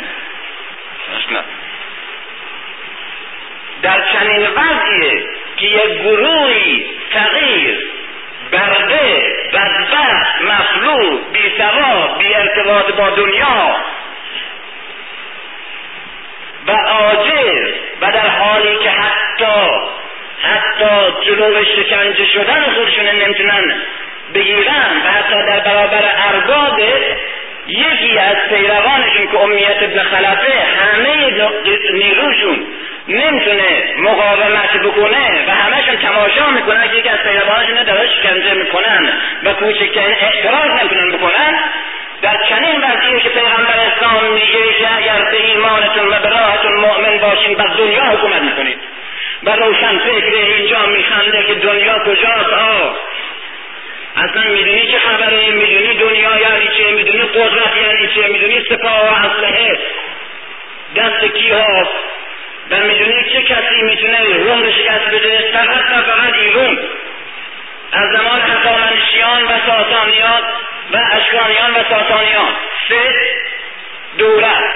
یعنی 550 پیش از میلاد تا 622 بعد از میلاد. هزار و ست سال ایران و روم فقط دنیا را اداره می‌کنه و با هم میجنگن. هزار و ست ساله. دنیا دست شرق و غربه. و عرب یعنی هیچی. تازه که عربی به روی کار آمده یه عده هستن که جاده فقط از مکه دارن می‌گذاره چند تا؟ شطوردار به میون نمایی رسیدن. حالا توی کسانی که توی همه شطوردارا نمی‌تونن جیک بزنن. یکی پیدا شده که خودشم زندگی نداره. خودشم تو خانه ابو طالب زندگی کرده عمرش گذارنده. حالا که به جای رسیده و خانوادهش می‌تونه اداره کنه به خاطر این بوده که آمده کارمند مزد بگیره یک زن ثروتمند به نام خدیجه شده. حالا این آدم میگه که دنیا رو ما می‌گیریم. با همین پیروانمون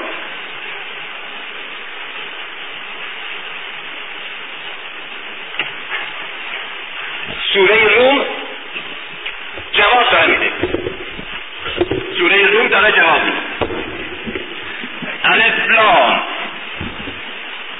قلبت روم یک دیگه هم هست و اینه که در همین تقسیم بندی همین الان دنیا اینه که میگم معلوم نیست الان دارن حد می‌زنن یا 1400 سال پیش دارن میگن. هر دوش درسته. حتی الفاظ تغییر نکرده. حتی جبهگیری ها عوض نشده. حتی جهت های جغرافیایی فرق نکرده. مسلمان ها الان جنگ در دارن. انتها محدوده بدبختیشون گسترده تر شد. بلوک شرق بلوک غرب مسلمان ها این وسط هست. وضع همشون اینجوریه. جز دنیای سوم هم دیگه. دنیا اول دنیا دوم دنیا سوم. و شرق اینجا. غرب اینجا. یونانیا که اینجا بودن دنیا رو تقسیم بندی کردن بر اساس وضع خودشون. گفتن خاور دور شرق از این طرف به بالا خاوره. از اینجا به بالا خاوره. خاور دور چین ما چین همین هندوچین اینا می‌گفتن. ما یعنی نزدیک. ما چین یعنی اون که نزدیک به چینه اطراف چین. و هند خاور دوره به نسبت یونان. ایران خاور میانه و این قسمت. و لبنان و سوریه و همسایه اینا خاور میانه. خاور نزدیک یعنی سرزمینی که از این منطقه شرقی نزدیکتر به یونانه. بو مرکزه. بنابراین این قسمت میشه خاور دور این میشه خاور میانه. این قسمت میشه خاور نزدیک. جنگ ایران روم بر سر دو مسئله. دو جاره همه جا حل کردن بین خودشون. دو جا فقط مونده. مثل همین الان. دو جا مونده. همین یکی هم خاور نزدیک مثلا مونده یکی خاور دور. خاور نزدیک. جنگ شرق و غرب بر سر یکی ارمنستانه یکی بر سر بین النهرینه. که هم گاه دست بلوک شرق میفته گاه دست بلوک غرب. مسئله گرجستان اینجوری حل کردن. این خیلی خیلی خوشمزه بود. با او اینه که حاکم ارمنستان ایرونی باشه. ایرونی باشه. ایرونی افسر ایرونی رو بگذارن به ارمنستان. اما بره از امپراتور روم حکم بگیره. حل شد قضیه مشکل اونجا حل شد.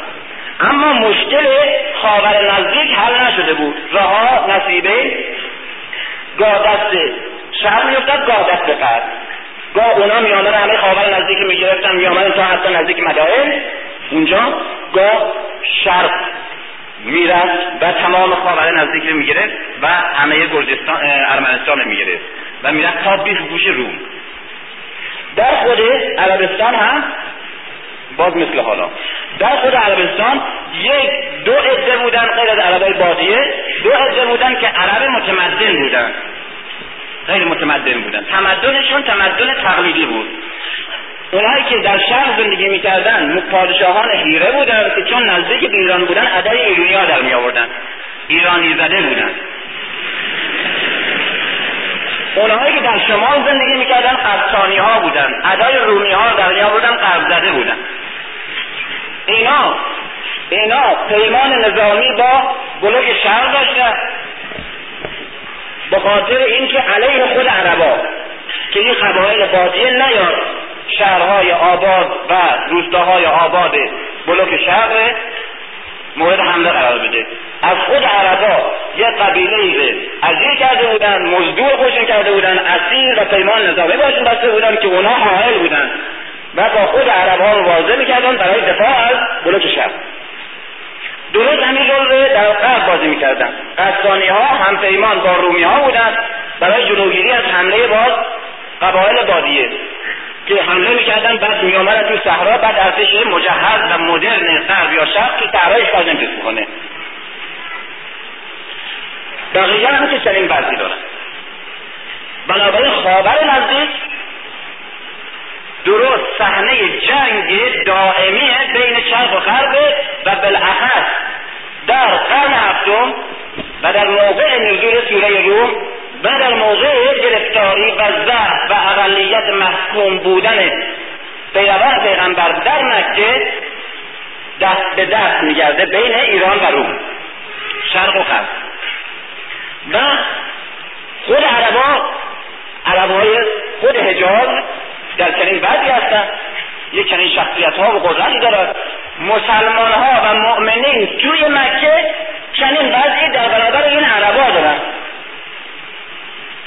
و این گروه که رهبرشون بهشون میگه اگر شما جهاد و ایمان و تصمیم و تقوا داشته باشین نه تنها از عرب و قریش مکه یا پیغمبر نمی‌کنه اصلا. صحبت سرنوشت جهانه که به دست شما میفته و براست قدرت های حاکم بر همه زمینه. به دست این گروه. و مسخره کردن روشنفکرانه. که کدام جهان کدام قدرت ها و تو می‌دونی ما در میان دو بلوک قول آسای غرب و شرق که همه زمین بین خودشون تقسیم کرده قرار گرفتیم و امکان تنفس نیست. و اگر همه عربم پیرو تو بشه و هر کدام هم یک گلوله بشن خدشدار نمی‌تونن بکنن چهره قدرت غرب یا شرق. که برسه تو و طرفداران ضعیف و بی پناه که جلو امیت ابن خلف و ابو جهل نفس نمی‌تونیم بزنیم.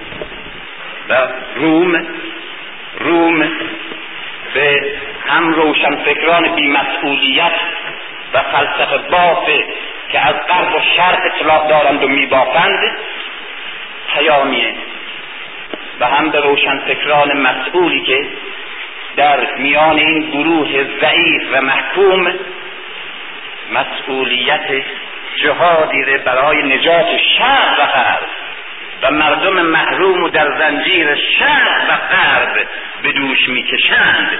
گرچه در زیر شکنجه امیت ابن خلف الان روم به هر دو سخن میگه. الف لام روم. روم شکست خورد. فی ادن الارض در زمین نزدیک نزدیک زمین خاور میانه. در همین موقع در همین موقع در حدود سال 624 یا 625 یا 627 در این حدودی که می جنگن ایرانی ها و رومی ها در این ساله که رومی ها شکست می‌خورن از ایرانی ها و ایران تمام خاور نزدیک و ارمنستان رو استشغال می‌کنه. و امپراتوری روم به خاطر مرگ امپراتور و تغییر نظام داخلی در جبهه خارجی در درگیری با ایران با بلوک شرق عقب نشینی می‌کنه و همه صحنههای مورد اختلاف به دست ایرانیا میسپاره. شکست می‌خوره. در اینجا ستور ایران پیش بینی می‌کنه که اما در چند سال دیگه تا نه سال سه تا نه سال دیگه در این مدت باز یعنی شش سال در ظرف شش سال باز غربی ها بر شرقی ها پیروز خواهند شد و اتفاقا پیروز شدن یعنی امپراتور غرب دو مرتبه تجهیز کرد و به خاور نزدیک سپاه کشید. و تمام پایگاه ها رو دو مرتبه از دست پادگان های ایرونی نجات داد و خودش به اسارت آورد و حتی تا نزدیک مدائن آمد. درست برای مدت اندکی که قرآن پیش بینی کرده بود. هنوز خبرش نیست اینجا موقع نزول. توی تفسیرها بنابراین روم شکست خورده در خاور نزدیک ادن الارض و هم من بعد قلبهم و این رومی ها بعد از مغلوب شدنشون سیغلبون به مرتبه پیروز خواهند شد. فی بضع سنین در انصار. لله الامر من قبل و من, من قبل و من بعد. اینجا یک مرتبه این شعار میده. به پیش بینید یک شعار میده. از اینجا داره میده هم به روشن فکر مسئول و هم به اون روشن فکره که استهزا می‌کنه این حرفا و از دنیا خبر میده و جبهگیری های نظامی جهان رو تفسیر سیاسی می‌کنه. نتیجه هم که می‌گیره نتیجهش پوکیوزی بودنه خودشه.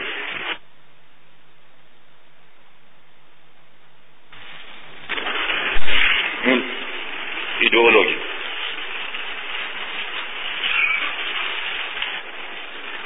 لله الامر. مال شرق و غرب نیست. داستان دست امپراتوری شرق یا امپراتور غرب خسرو یا قیصر نیست. قدرت دست سلاح نیست. سرنوشت و مسئله یه زندگی و مسئله ملت ها و بازی قدرت ها دست قدرت ها نیست.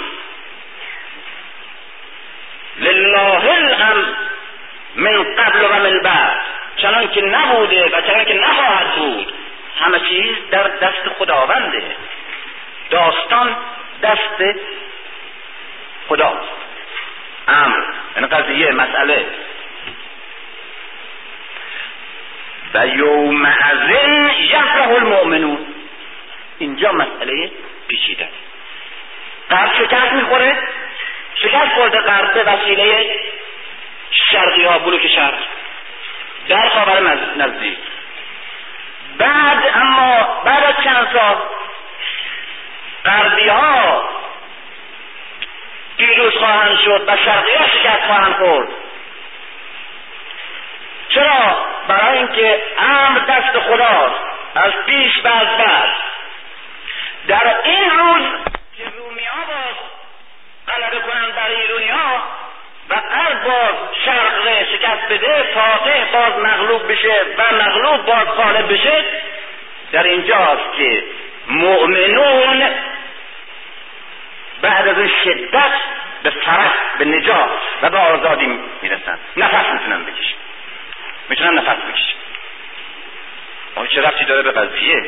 مؤمنون یه عده تغییر بیپناه در مکه زیر شکنجه. این چه رفتی داره که اینا شاد میشن در روزی که رومیا بتونن ایرونی ها رو غربی بتونن با شرقی ها رو مرتبه شکست بدن. چه رفتی داره؟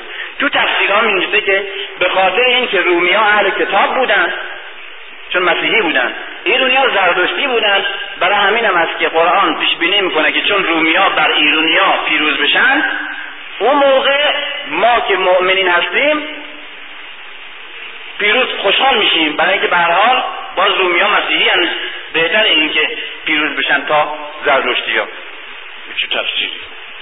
اولا زردشتی ها در عمل پیغمبر و در سخن خود حضرت علی مثل مسیحی یا اهل کتاب تلقی شده.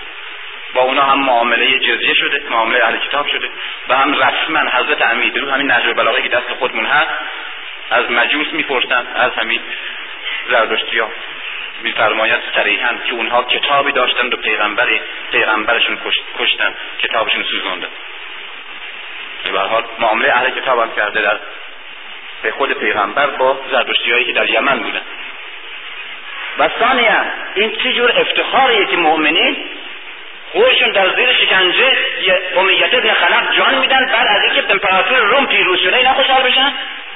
این خوشحالیه مثل خوشحالی بعضی از ماها برای پیروزی کندی میمونه. این چجور باز خوشحالی؟ این چجور افتخاریه؟ مثل افتخار پیغمبر اسلام در اون روایته که بولد تو فی زمن ملک العادل اولا ملک عادلش خب خیلی عادل بوده که مطلع. و ثانیا پیغمبر اسلام در یک ملت دیگه است در یک جای دیگه است در زیر نظام ابو سفیان ابو جهل زندگی می‌کنه. و وقت افتخار می‌کنه که در یک جای دیگه یک ملک عادلی هست. این چجور باز رجت خانی من آنم که رستم جوال مرد بوده.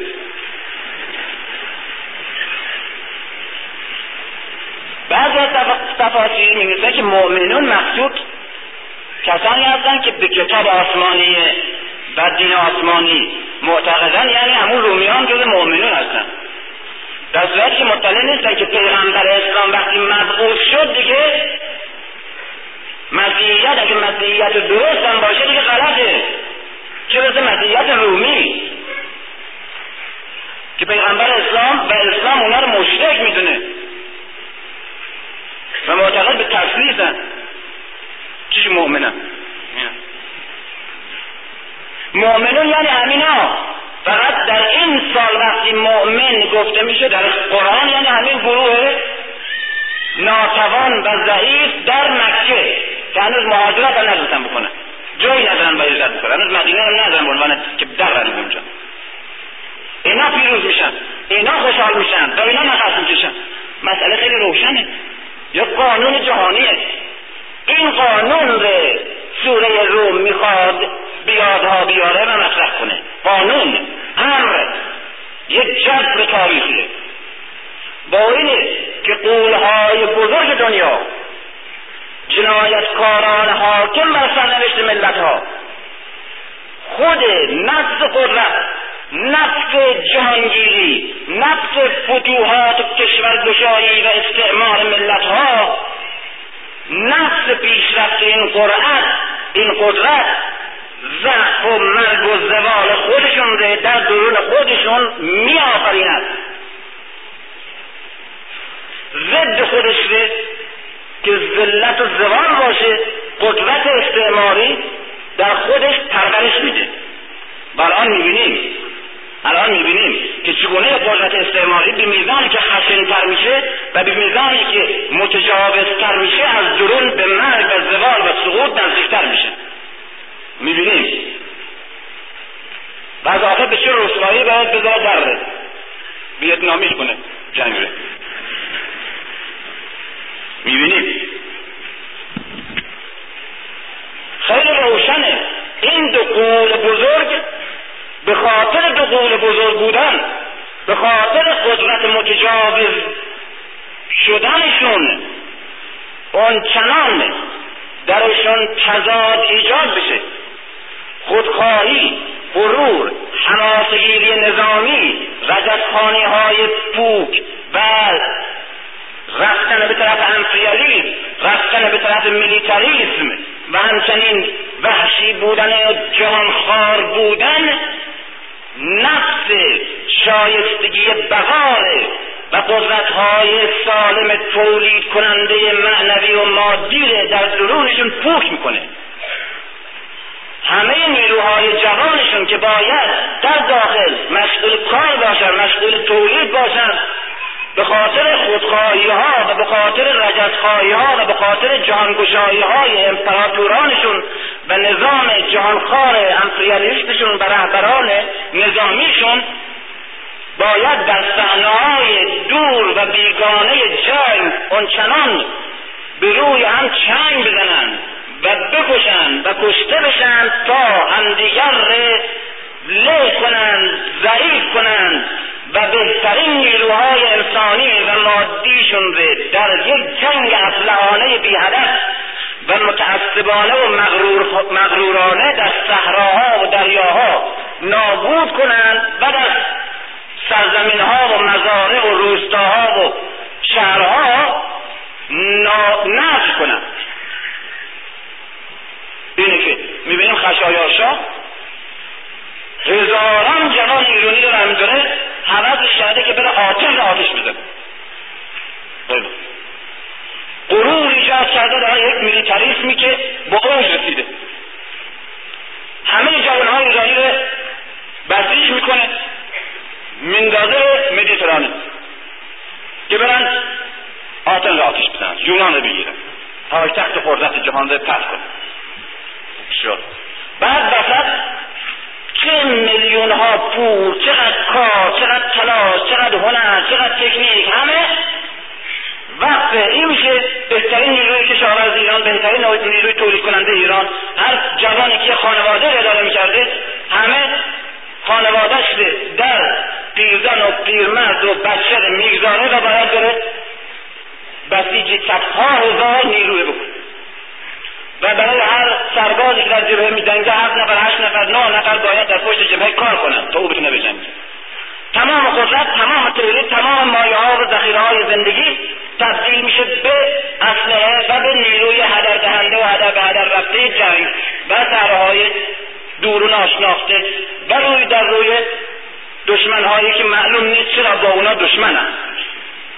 به خاطر که ماکس برای ارتش تعریف عجیب می‌کنه. میگه ارتش مجموعه افرادی هستن که با هم میجنگن بدون اینکه همدیگه رو بشناسن. به خاطر کسانی که نمیجنگن اما همدیگه رو می‌شناسن. این جنگ. مثل نادر خان خودمون. میره و این همه کشاورز خراسونی بدبخت بسیج می‌کنه و ایرونی میره و هند می‌گیره و می‌کشه و می‌زنه و کشته میشه و مدت ها از خانه و خانواده و زندگی و کار اینها ره به کشور بیگانه بسیج می‌کنه. تاج از دست سلطان محمد محمد شاه می‌گیره. بعدم می‌ذاره سرش بعد میگه مرحمت آرزی یه پوز مقابل دفاع به یه پوز. حالا چقدر تاویلش ما دادیم بخاطر پوز آقا؟ بعد طوفان میشه. هزاران کشتی و هزاران بلم رو در او زمان به مدیترانه میندازه و صدها هزار نیرو جوان ره بعد طوفان میشه. می‌بینه که کشتی ها پشت سر هم قهر میشن و بهترین جوانای روی رو رو میره به قهر دریا. فرمان میده که موجهای بیتربیت به شلاق ما بزنید. شلاق چی بزنم اینا اصلا بیتربیت این آقا نمی‌فهمن اصلا و در قهر اقیانوس بهترین نیروهای ما بهترین نسل ما فرو رفت. و ثمره سالها کار و رنج و تکنیک و نیروی انسانی و مادی همه نابود شد. این بعد اونا از او بر به پوزی که ما تا نزدیک مدائن آمدیم چقدر رومی باید از بین بره؟ و چقدر نیروها باید تلف بشه؟ و چقدر نیروی انسانی و نسل جوان رومی باید در سرزمین های بیگانه با یک عده که نمی‌شناسه اصلا دعواش به سر چیه بجنگه و قتل عام کنه و وحشی بشه و فاسد بشه و منحرف بشه و بعد یا نابود بشه و یا یک تیپ فاسد و لج و منحرف برگرده به مملکت خب این جبره. جبر قدرت هایی که تبدیل میشه به قدرت متجاوز قدرت گرگ ددمنشی و به میلیتاریسم و به جهانخواری و امپریالیسم و به استعمار دنیا جبران تضاد ایجاد می‌کنه و در این تضاد و درگیری های پوک و پوچ اونقدر بو حمله می‌کنه او رو شکست میده. بعد او تجدید قوا می‌کنه و همه نیروش رو بسیج می‌کنه و میاد به حمله می‌کنه او رو شکست میده. او باز دو مرتبه نسل دیگه همه کارش ده همه ذخیره هاش ده فدای جنگ می‌کنه باز برای پیروز میشه این شکست می‌خوره. این همچنان این همچنان تا هر دو به شکل دو هیکل گنده اما از درون پوک و پوچ در میان. به جوری که به جوری که درست سی سال بعد از همین حرف همین قضیه روم سی سال بعد از همین قضیه رومه که همین عربا همین عربا که الان یا دشمن جز مشرکین هم الان جا جز مسلمان ها هستن. همین نه نه نسل بعد. همین هستن که به صورت یک عده مسلمان دو سه هزار تا چهار هزار نفری پنج هزار نفری مثل یک طوفان تمام این پیرامون این عربستان رو دور می‌زنن از این طرف حمله می‌کنن به پادگانهای ایران. تا ارتش ایران می‌خواد به خودش بجنبه و او همه اسب عراق کنه و او همه طلاها رو آویزون کنه و او همه نشانه ها به خودش بچسبونه و مشغول تهیه مقدمات بشه لفته روم رو تا وقتی امپراتور از مستی در بیاد و تا وقتی که سپاه روم از عیاشی فارغ بشه و بسیج بشه و حقوقا اضافه کنن و اضافات و رتبه ها رو بدن آمده و ایران حمله کرده. به شکل در میاد که سی سال بعد از همین پیام رومه سی و پنج سال بعد از همین پیام رومه در سال دوازده و سال شانزده و هفته و هجده هجریه که مسند خارجه یک سارق قسمت های شرقی مرز ایرونه. پیش از اسلام این کارش این بود که با یه از خودش حمله می‌کرد به این دهها و شهرها و نقاط مرزی همچی چاق و چله ایرون که خوب بودن و خوش بودن و میخوردن و میچاپیدن می‌رفت و می‌زد و چیزی غارت می‌کرد و برمیگشت. تا وقتی که می‌رسیدن به حساب می رفته بود توی بیابون به صحرا. این آدم با همچین نیرویی و با یک نیرویی که از مدینه عمر میفرسته امپراتوری ایران ره در همان زمان شکست میده. امپراتوری عظیم ایران. بزرگترین پادگان نظامی دنیا پادگان جی اصفهان بوده. یا واقع بزرگترین پادگان مرکزی امپراتوری ایران بلوک نظامی ایران. پادگان جی بوده. در کبری می که افسر رئیس این پادگان جی آمد بیرون. از این جهت مسلمان ها بودن. در حدود سه هزار نفر. یک پارچه کرباسی همه لباسشون یه شمشیر هم دستشون همه اسلحهشون. آمدن رو در روی پادگان عظیم بین المللی جی ایستادن. رئیس پادگان آمده. ارتش هم بسیج شده به چپ چپ و به راست بسیار دقیق و عالی با آخرین تکنیک.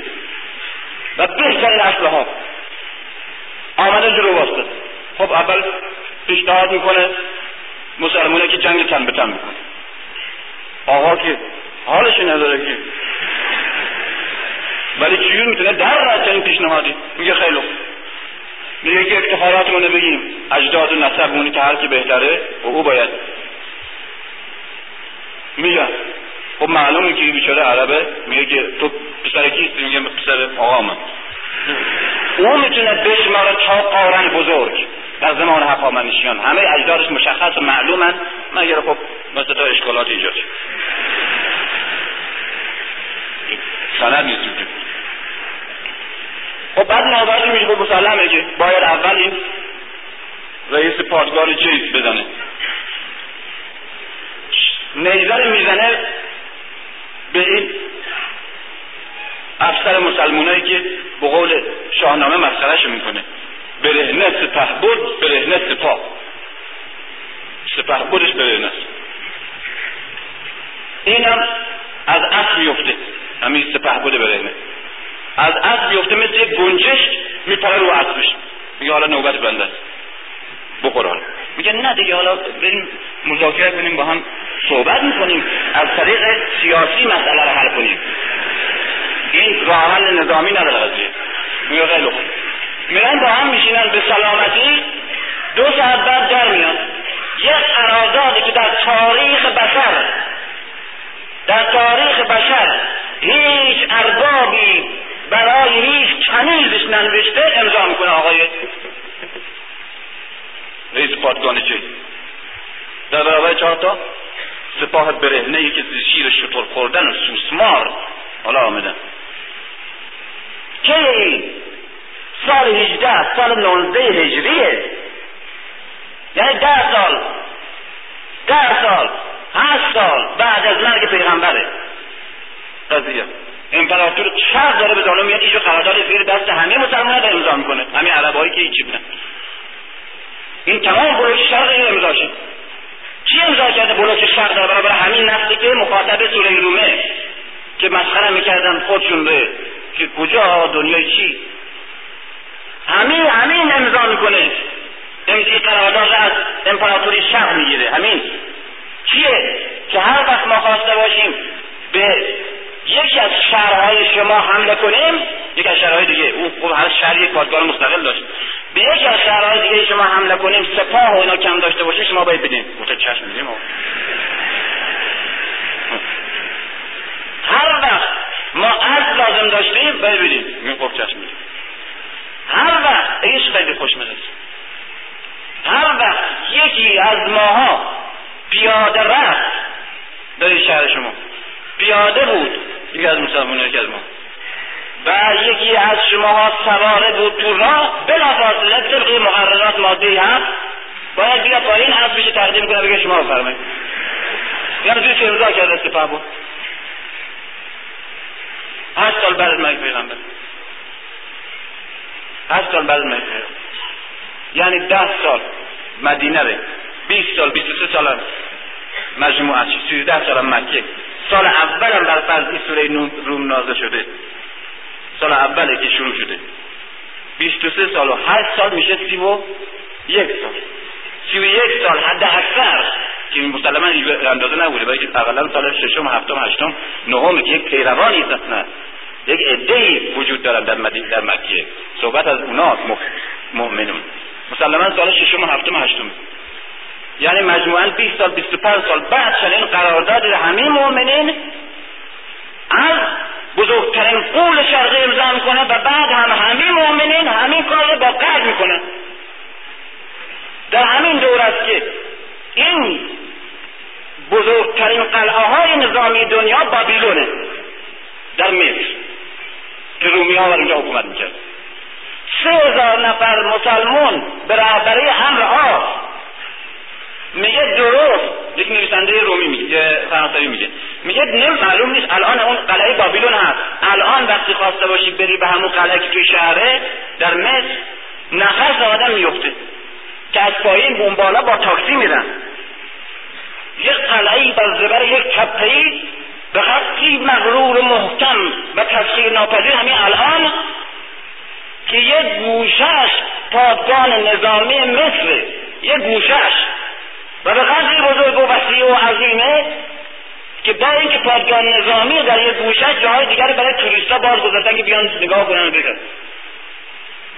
یک چنین قلعه ای که با تمام اسلحه و تجهیزات رومی محافظت می شده میگه مثل برق معلوم نشد چی بود که دو سه هزار نفر سپه بود و سپاه گرسنه تغییر برهنه مثل تیر مثل تیر در عمق این قلعه ها فرو رفتن. معلوم نیست از کجا از کدوم سوراخ.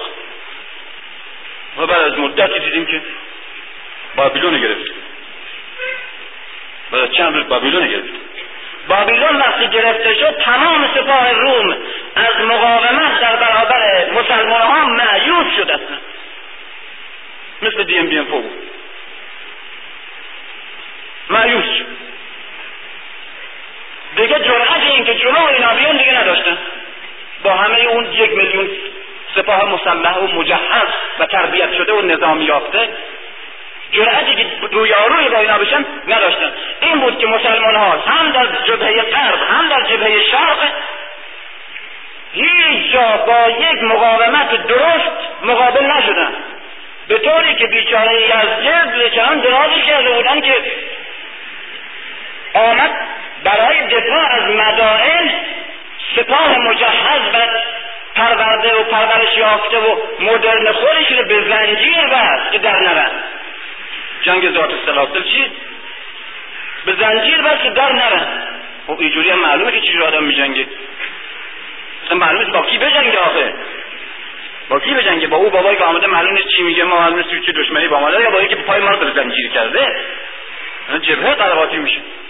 اینجور در همون اول وهله سپاه ایران می‌بینیم اینجوری در برابر مقابل کوبی می‌کنه و یا روم. و در هر جبهه که حمله می‌کنه مسلمان بیدرنگ فرو ریخته. الاسلام قلبت الروم فی ابن الارض و هم من بعد قلبهم سیغلبون. روم شکست خورد در قابل نزدیک. و اونها بعد از شکست خوردنشون پیروز خواهند شد. در اند سال لله الامر من قبل و من بعد. و یوم ازن یفرح المؤمنون. اینا چنان همدیگر رو بکوبن و بزنن و از داخل بپوسانن و فساد و فحشا و تخدیر و انحراف ذهنی و یأس و ناتوانی نظام ها و روابط اجتماعی و روابط طبقاتی و سازمان های اداری و روح روحیه نظامیشون. و حالت تجاوز کارانشون و حالت قارتگرانشون چنان اینا رو خواهد پوساند و چند بهترین نیروهاشون در صحنه های بیهوده جنگ های بیهوده نابود خواهند کرد که بعد با دو تا ضربه هم شما گدا گشنه ها فرو خواهد ریخت و ریخت. و یوم ازین یفرح المؤمن. این مؤمنون اسیر بیچاره و بدبخت و گرسنه نفس می‌کشن به نصر الله به پیروزی و یاری خداوند.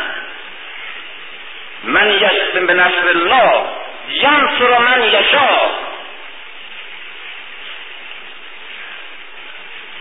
هر کس را که بخواهد به نصر خودش پیروز می کند بیاری خودش پیروز می کند هر کسی بخواهد به معنی که هر کسی دلش خواست. هر کسی که شایستگی پیروزی داشته باشه خداوند پیروزیش پیروزش می‌کنه. روشن میگه بس. و هو العزیز الرحیم. دو تا کلمه که آورده متضاده. دو تا صفت مختلفه. و هو العزیز الرحیم. عزیز به معنای عزت بخش و قدرت بخشه. و توانا و مسلط. رحیم یعنی انسانی که یعنی دارای رحمت. یک چنین گروه ضعیفی که در راه هدفشون و آرمانشون تلاش می‌کنند به رحمت خودش عزت میبخشد هو العزیز و هو الرحیم هر دو صفت داره. تمام صفت ها متناسب با مسئله است که بس قبلا مطرح می‌کنه همینجوری صفت نمیگه. هو العزیز الرحیم وعد الله. وعد الله لا یخلف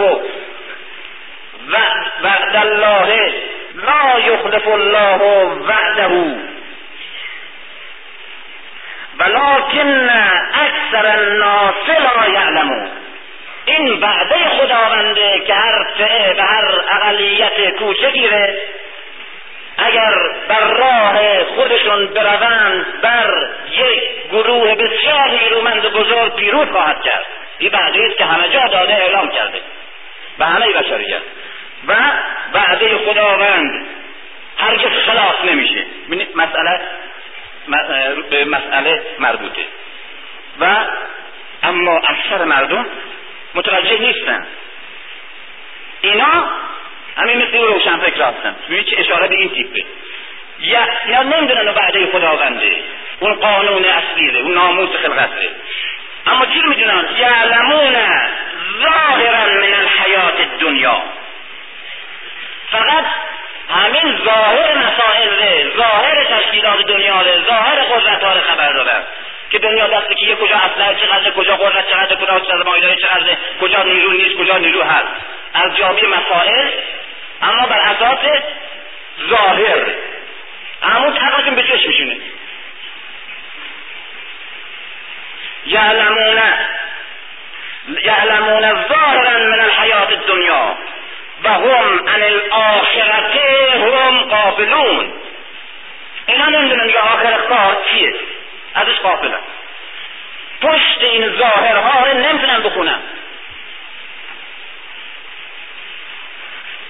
اولا یک مرتبه یک مرتبه همین آدم عاجزه همین آدمی که معیوز شده به سیاسی دچار شده یأس فلسفی روشنفکرانه به خاطر ارزیابی جهان و مسائل کرده یک مرتبه اینه به تفکر بزرگتر می‌کنه میگه اصلا از مسئله ارزیابی قدرت ها و تفسیر سیاسی مسائل روز یا بیرون. مسائل جهانی و مسائل انسان و نظام کائنات و ناموس حاکم بر خلقت. اونا اونا بیاندیش تا بتونی مسائل و عمیق ارزیابی کنی.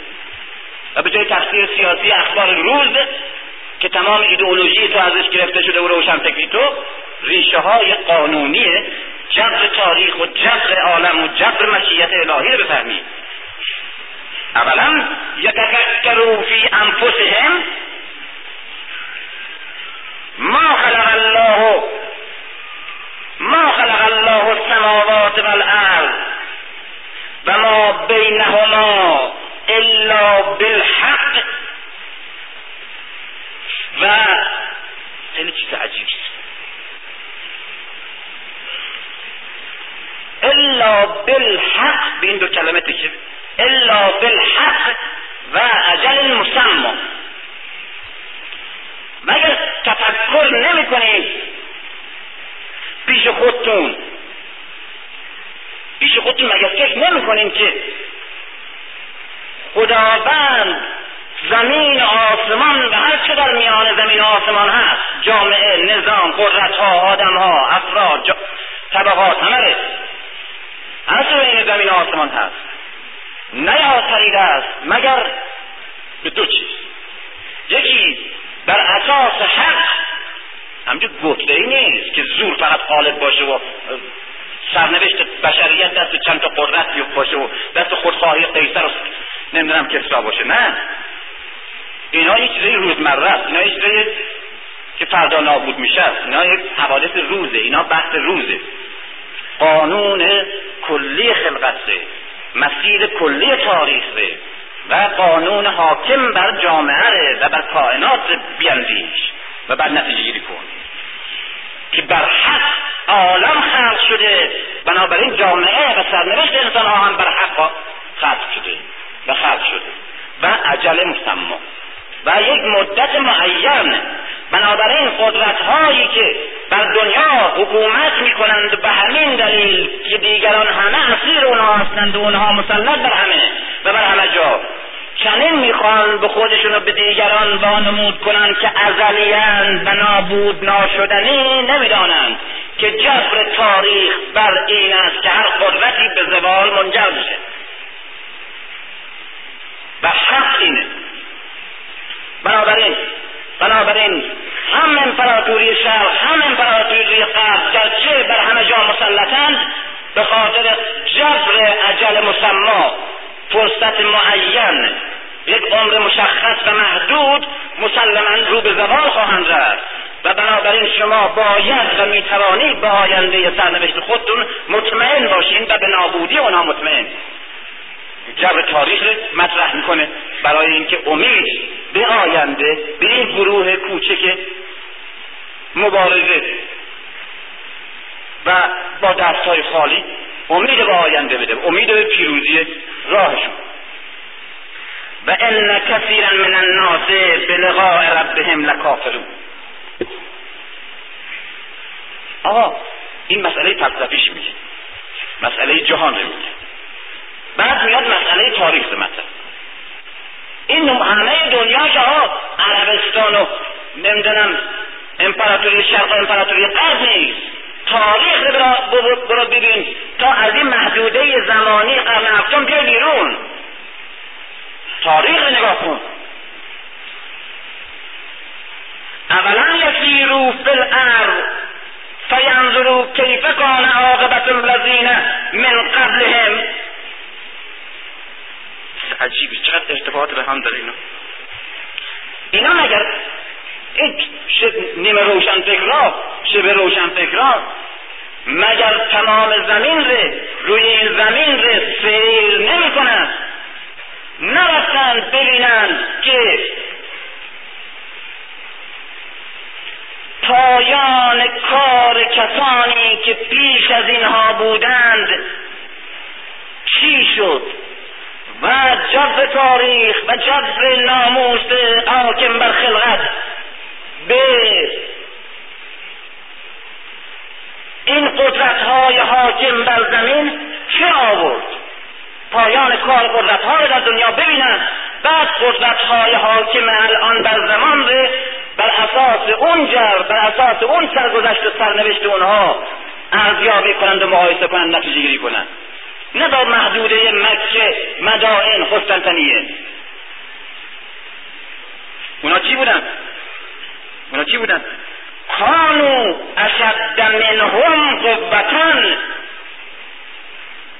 اونا از این امپراتوری روم و امپراتوری ایرون از این قدرت حاکم شرق و غرب نیرومندتر بودن و زورمندتر بودن. بازم رفتن نابود شدن. بگردیم رو زمین به تاریخ مطالعه کنین آثار باستانی گذشته مطالعه کنین. ببینیم که از اینا مقتدرتر بودن از از که امروز بر سرنوشت ما حکومت می‌کنند به نسبت زمان خودشون. و به نسبت زخم مستعمره هاشون کانو اشد منهم قوتن و از اصلا میگم که معلوم الان داریم صحبت می‌کنیم یا ما قرن هفتمه. و اثار الارض و امروها اکثر مما امروها. که تمام زمین ره کندند و کاویدند و زیر رو کردند. اون قدرت ها که بودند و بیشتر از اینها که اکنون زمین را و همه جا را استعمار می کنند اونها همه کس را و همه جا را استعمار کردند.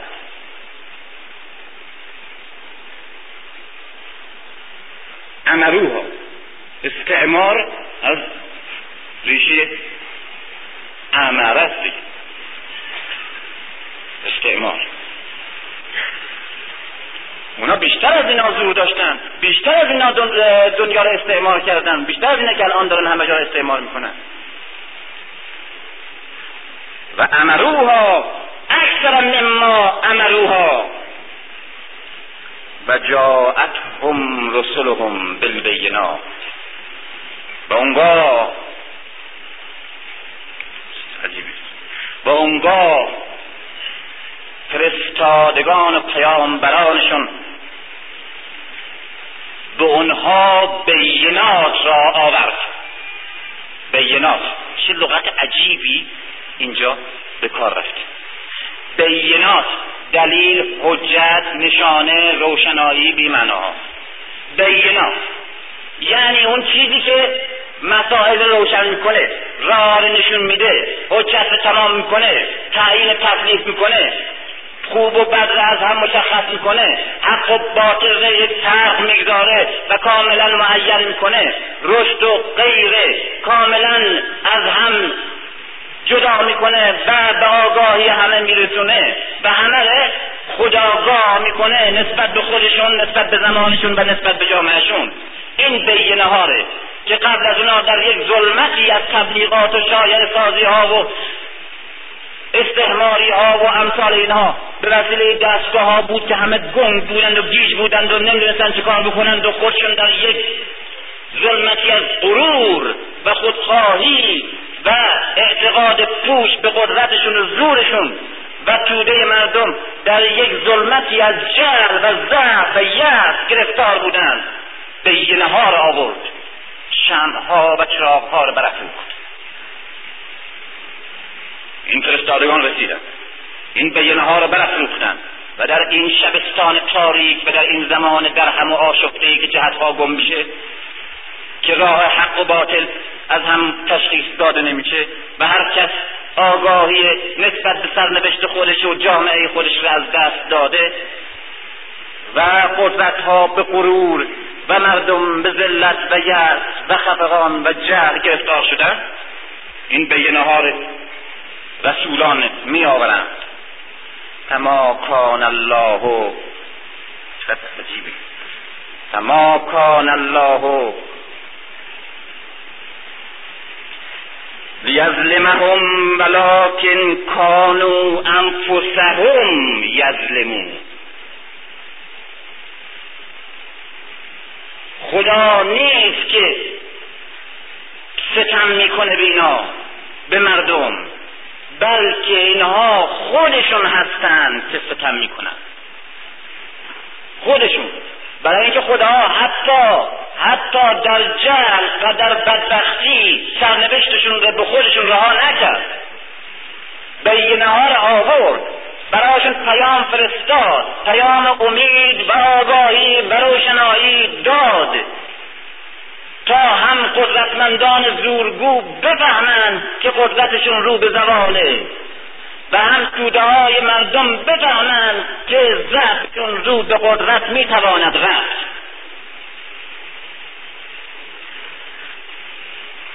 اما اونهایی که باز هم اسیر ظلمتند و باز هم اسیر ظلمند خودشون دیگه به خودشون ظلم کردن و هر کس مظلومه خودش ظالم را یاری کرده یکی از دانشجویان چند شب پیش اعتراض می‌کرد و ناراحت بود که من روی فلان صندلی نشسته بودم. یکی از آقایون آمده که از اینجا پاشین یک آدم از مهمون داریم. از اینجا پاشین به زور ماره گفته پاشین و مهمون داریم. اسلام همینه. این تفکر اسلامی. گفتم بله همینه. همینه. برای اینکه وقتی از صندلی پا میشی از صندلی طور پا میشونن. اونو یکی دیگه. او گفت پاشو یک آدم محترمی آمده. تو که پا شدی برو هم نقم بزنی. معلوم میشه آدم محترمی نیستی. چرا پا شدی؟ کی در اینجا مجرمه؟ اگر تو پانه میشودی چنین چنین زشتی پدید نیامده بود.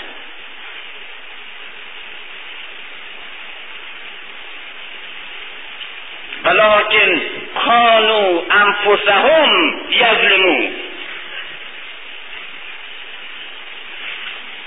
ثم کان عاقبت الذین اساءوا السوء ان کذبوا به آیات الله. همینا آیات خداست.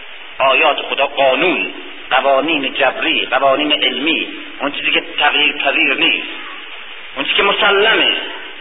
مسلمه. هر گروه ضعیف و خار و اسیری اگر با آگاهی برسه راه رو بشناسه و بر راه بره و تصمیم بگیره برای نجات و پیروزیش آیات خداوند پیروزی او را تأیید می‌کنه و تضمین کرده و به نصر الله به نصر الله یاری خدا و یاری خدا پشتیبانش هست قطعا در برابر هر قدرتی. این آیت این یک حکم یک اصل و ببینید ببینید بیاندیشید. که بعد از اینکه به خودشون ستم کردن اینا هم قدرت حاکم هم قدرت محکوم فرق نمی‌کنه. پایان روزگار کسانی را که بد کردند. و آیات خدا و نوامیس حاکم بر زندگی و زمان و جامعه ها و تاریخ و سرنوشته که همه مشیت خداونده. اینها را تکذیب کردند و حتی مسخره می‌کردند. مسخره می‌کردند. اشاره به همون روشن فکراست بعد می‌بره به الله الله یبدع الخلق. می‌خواد از این اسارت و ذلت و عهده که در برابر شرق داری در برابر غرب داری در برابر امپراتور شرق و امپراتور غرب و اسلحه شرق و اسلحه غرب و تکنولوژی شرق و تکنولوژی غرب تو آدم بدبخت فقیره که تو دنیای سوم اسیر شدی. تو مکه گذشته یا مکه امروز تو می‌خواد این عهده ها از تو بریزه. و به که در برابر قدرت ها در برابر این امپراتورها در برابر این حکومت ها تو خود ضعیف و ذلیل و اسیر و معیوس بشماری اینا رو تحقیل کنه و محکوم به زوال کنه و تو در برابر خداوند قرار بده.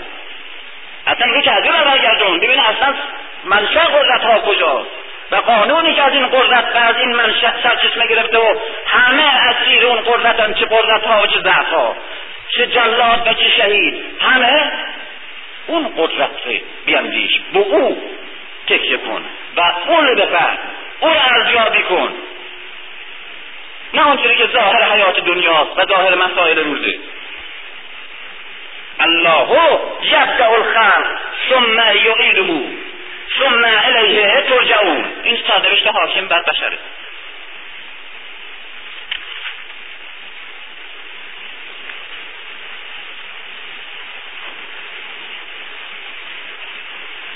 اینجا یک مرتبه آیات مختلف میاره.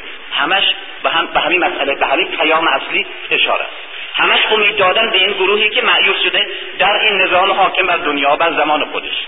همره همره فاقم وجهک. فاقم وجهک للدین حنیفا. دو تعذیب از در زبر صد تا قبله امید به نمی‌دونم فلان پیشوا امید به فلان بود امید به فلان رهبر امید به فلان حزب امید به فلان قطب و قدرت اینا این جبهه ها اینا ظلم کن که سی سال حیث تاریخ یک بابایی رو بکنی که الحمدلله این دیگه تمام مظهر غرور تو ایمان تو امیدت بشه او بعد یک مرتبه فستش در رفت اومد بعد نمی‌دونی که چیکار کنی بعد بعد درم میره بعد دیگه ندونی چیکار کنی؟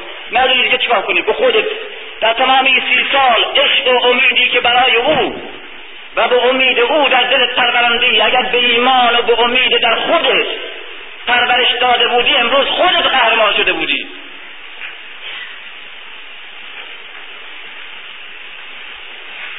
نه یک مداح چاپلوس ستایشگر نیایشگر قدرتی که امروز دیگه خداش مرده و خداوندش به ذلت افتاده به یا هم دست ابلیس شده تعلم برکن این روته این روی آوردنت این جبه گیریت این اقبالت این قبلهات به این طرف بود طرف به شرق و به غرب ول کن فعقم وجهک للدین حنیفا. روش ره به طرف یک ایمانی بکن که ایمان حنیفه. حنیف هم به معنای توحیده و هم به معنای یک و هم یک معنای خیلی عمیقی داره.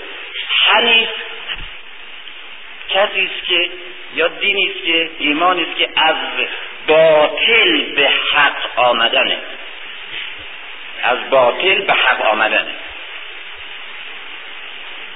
فعقم وجهک لدین کدوم دین؟ کدوم ایمان؟ او ایمانی که تو را از ایمانهای دروغین به حق میکشاند و روت رو از بیراه ها به راه میاره اون ایمان برگرد. کدام اون؟ فطرت الله التي فطر الناس علیها. برگرد به فطرت انسانی خودت. به جای اینکه اسیر قدرت ها بشی ذلیل قدرت ها بشی ستایشگر نیایش ها گر قدرت ها بشی ناامید و عهدهدار برابر قدرت ها بشی برگرد به فطرت انسانی خودت. بفهم که همه قدرت ها در اثر فطرت تو نهاده شده و خدا در فطرت تو وجود داره. به او تکه کن به او رو کن و به اون و به او به عنوان تنها قبلت و تنها سرچشمه امید امیدت رو کن و نگاه کن. کدام فطرت؟ فطرتی که فطر الناس علیها که خداوند همه مردم رو بر اون فطرت ساخته. اون فطرت انسانی فطرتی است که نه تنها بر امپراتور شرق و امپراتور غرب و حکومت و نظام فلان طبقات فلان بلکه فطرت انسانی است که تو را به عنوان جانشین خداوند بر زمین خداوند طبقات فلان. بلکه فطرت انسانی است که تو را به عنوان جانشین خداوند بر زمین خداوندی و سرپرستی میده و تو را وارث زمین می‌کنه. اون فطرت.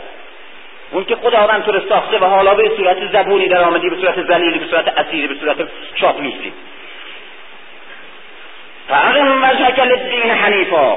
فطرت الله التي فطر الناس عليها لا تبدیل لخلق الله. ذلك الدین القیم. اون که فرشته خداوند خلق کرده و نهاده در دنیا این هیچ تغییر و تحولی نداره. همیشه ثابت همیشه جاویده. به صورت یک قانون علمی. قانون علمی تغییر پذیر نیست. اگر بر اون قانون تکیه کنید بر اون مشیت دائمی و ثابت و غیر قابل تغییر و تبدیل و غیر قابل نقض تکیه کنید قانون و مشیتی که هیچ قدرتی حتی قدرتی که تاریخ رو عوض ممکنه بکنه به حساب خودش. چهره زمین رو دیگرگون کنه و همه ملت ها رو مستعمرش کنه نمی‌تونه کوچکترین تغییر در ایجاد کنه. به او اگر فکر کنی به او. لا تبدیل لخلق الله ذالک الدین القیم. این اون ایدئولوژی استوار و پابرجا. که همیشه می‌تونی رو او کنی و همیشه می‌تونی برش تکیه کنی و بدانی که هرگز متزلزل نمیشه. ولکن اکثر الناس لا یعلمون. اما همه نمی‌دونن. همه نمی‌دونن. یک مرتبه اینجا مسئله باران به مطرح می‌کنه. خیلی چیز عجیبی. نمی‌بینید متاسفانه زیاده. نمی‌بینی باران ره که خداوند چگونه ابرها رو میفرسته پراکنده می‌کنه و از لای این ابرها باران میفرسته. اینجا کدوم بارانه؟ هم این بارانی داره میگه و هم اشاره می‌کنه به باران آگاهی و شعور و عشق و ایمان راستینی که بر یک ملت مرده میریزه و بهار میرویانه. نمی‌بینی که بعد این باران که فرو میریزه چگونه زمین مرده زنده میشه؟ بعد از اینکه مرده بود.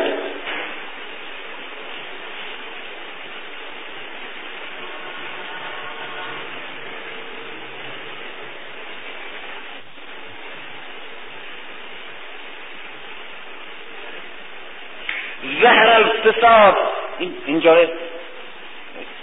زهر الفساد فی البر والبحر بما کسبت عید الناس. لیزیغهم بعض الذی عملوا لعلهم یرجعون. فساد در در بر همه زمین فرا گرفت چی فساد؟ کی به وجود آورد؟ دستهای خود شما به وجود آورده. و می‌بینید که اون چرا میچشید اون چیزی است که خود ساخته اید و پخته اید خدا بهتون همون دستپخت خودتونه که بدبختی و بیچارگی باشه به شما میخورانه شاید بیدار بشین و برگردین از این کار. الله الذی خلقکم. خداست که تو رو خلق کرده شما رو خلق کرده. ثم رزقکم. ثم یمیتکم. ثم یحییکم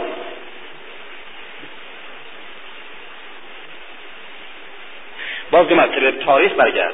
قل سیرو فی الارض. بینا بگو که برن زمین بگردن فانظروا کیف کان عاقبت الذین من قبل. و ببینند سپایان روزگار کسانی که پیش از اینها بودند. کان اکثرهم مشرکین. و برای همین هم بود که سرنوشتشون تباهی. و جنازه هاشون رو در زیر خرابه های قدرت و کاخهای ثروت و زورشون برید باز دو مرتبه. فاقم فاقم بردگی ارزیابی تاریخ کردی. فاقم وجهک للدین الغیم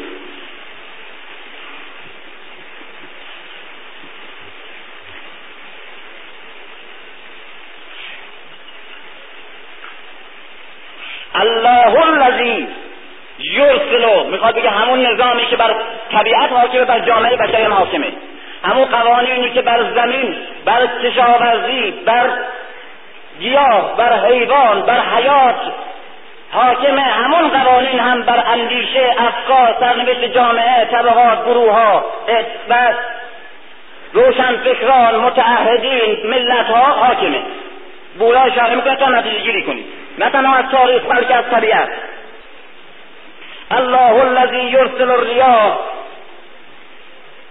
فتسير سحابا فيبسطه في السماء كيف يشاء ويجعله یعنی گفتم.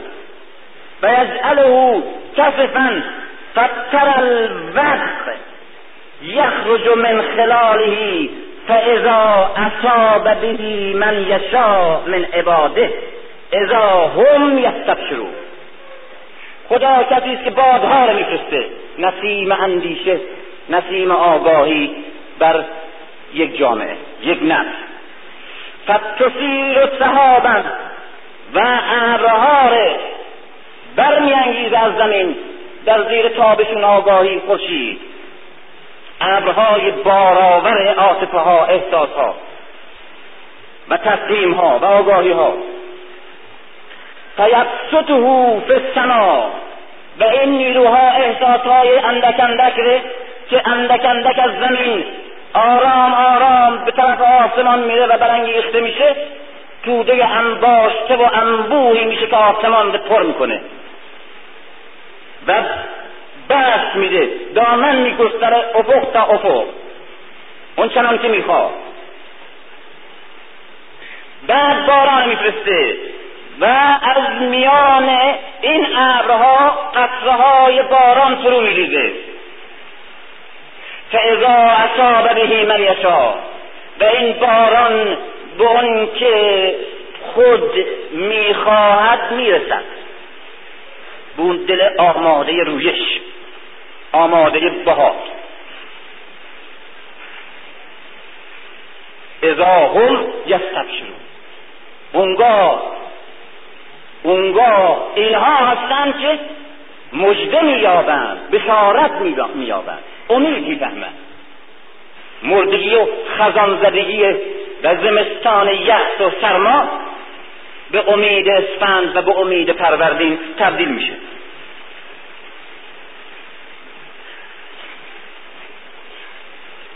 تنظر فانظر الى آثار رحمت الله. بنگر به آثار رحمت خداوند. و از وضع امروز که داری شکنجه میشی نامید مباش. فانظر الى آثار رحمت الله.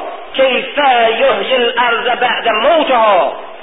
به آثار خداوند نگاه کن که چگونه یک زمینی که مرده است بعد زنده می‌کنه در زیر بهار در زیر باران. تا باران باید فرستاد. ان ذلك لمحی الموتا و هو على كل شيء قدیر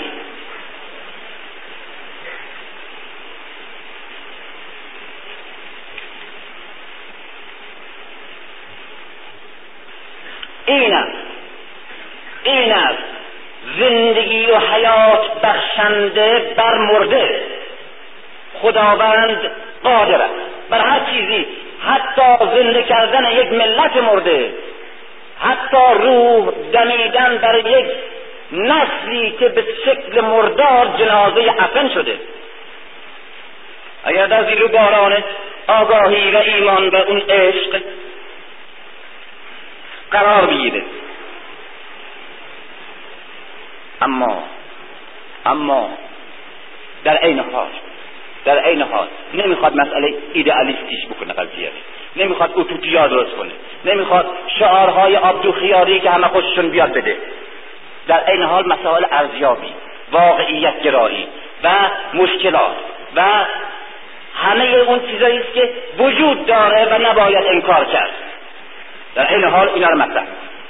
در عین حال. فانک لا چقدر عجیبه فانک لا تسمع الموتى ولا تسمع ثم الدعا اذا ولوا مدبرین. اما تو ای پیام بخش ای آگاهی دهنده ای کسی می‌خواد که این ملت بدبخت و فقیر و ذلیل بین این دو قدرت می‌خواد به حرکت بیاری. می‌تونی به حرکت بیاری؟ می‌تونی همین گروه بدبخت ذلیل و دنیا حکومت ببخشی و عزت ببخشی و از ذلت تبدیلشون کنی به قدرت و از اسیر شرق و غرب بودن تبدیلشون کنی و تعیین کننده سرنوشت شرق و غرب و تعیین کننده سرنوشت خودشون. اما اما تو حرف نمی‌تونی بفهمونی با مرده. او که دیگه به شکل یک جنازه است به شکل یک مجسمه در آمده پوکش کردن پوچش کردن مردابش کردن اساسا دیگه روح حیات حرکت شیرا شیره بهار هم در ذاتش مرده دیگه به این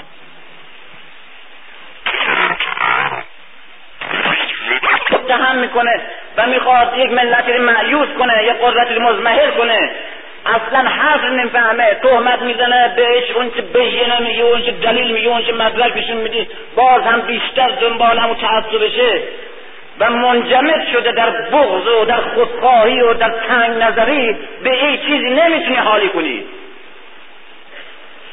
مرده. و از این مهمتر با از مرده با بدتر کیایم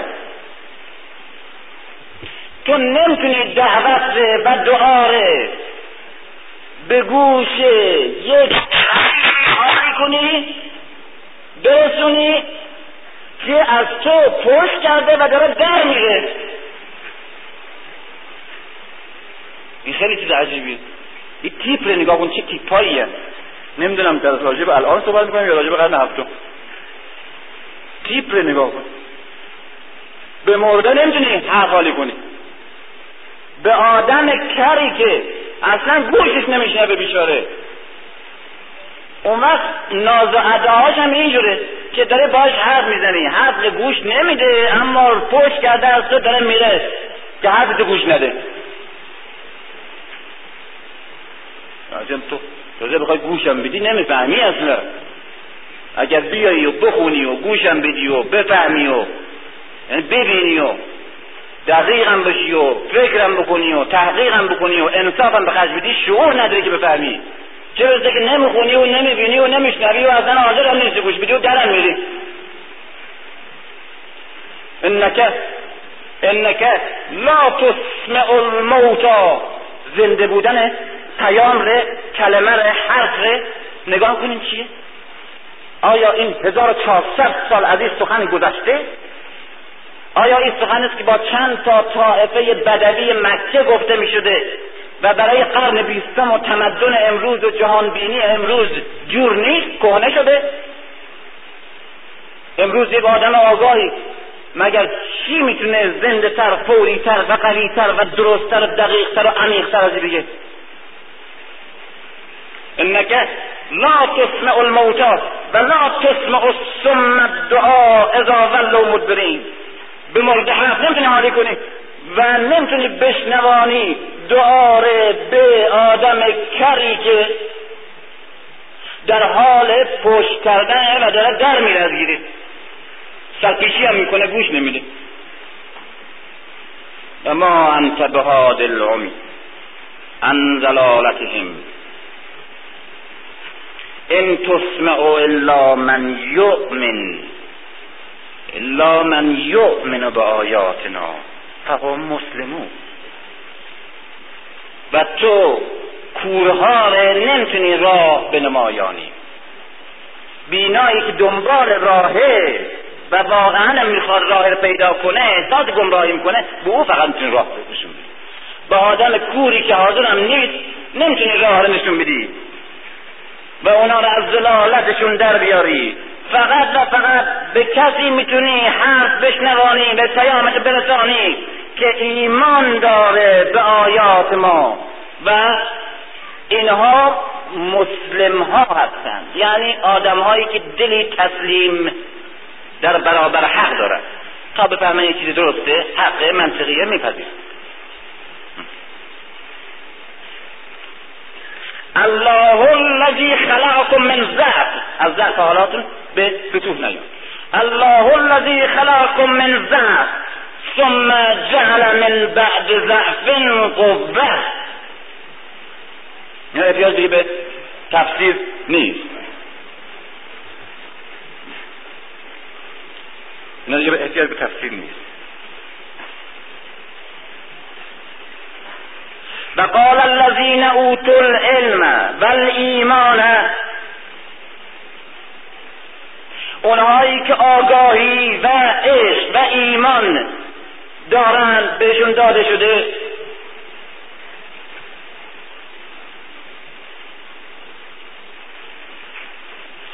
لقد لبستم في كتاب الله الى يوم البعث. فهذا يوم البعث. ولكنكم كنتم لا تعلمون. این آخرین آیه درست دقت کن چجور نتیجه گیری می‌کنه؟ چجور داره جمعش می‌کنه قضیه رو؟ و لقد ضربنا للناس فی هذا القرآن. و ما برای مردم در این قرآن مردم همه زمان ها در این قرآن مثال های زدیم. فلقد ضرب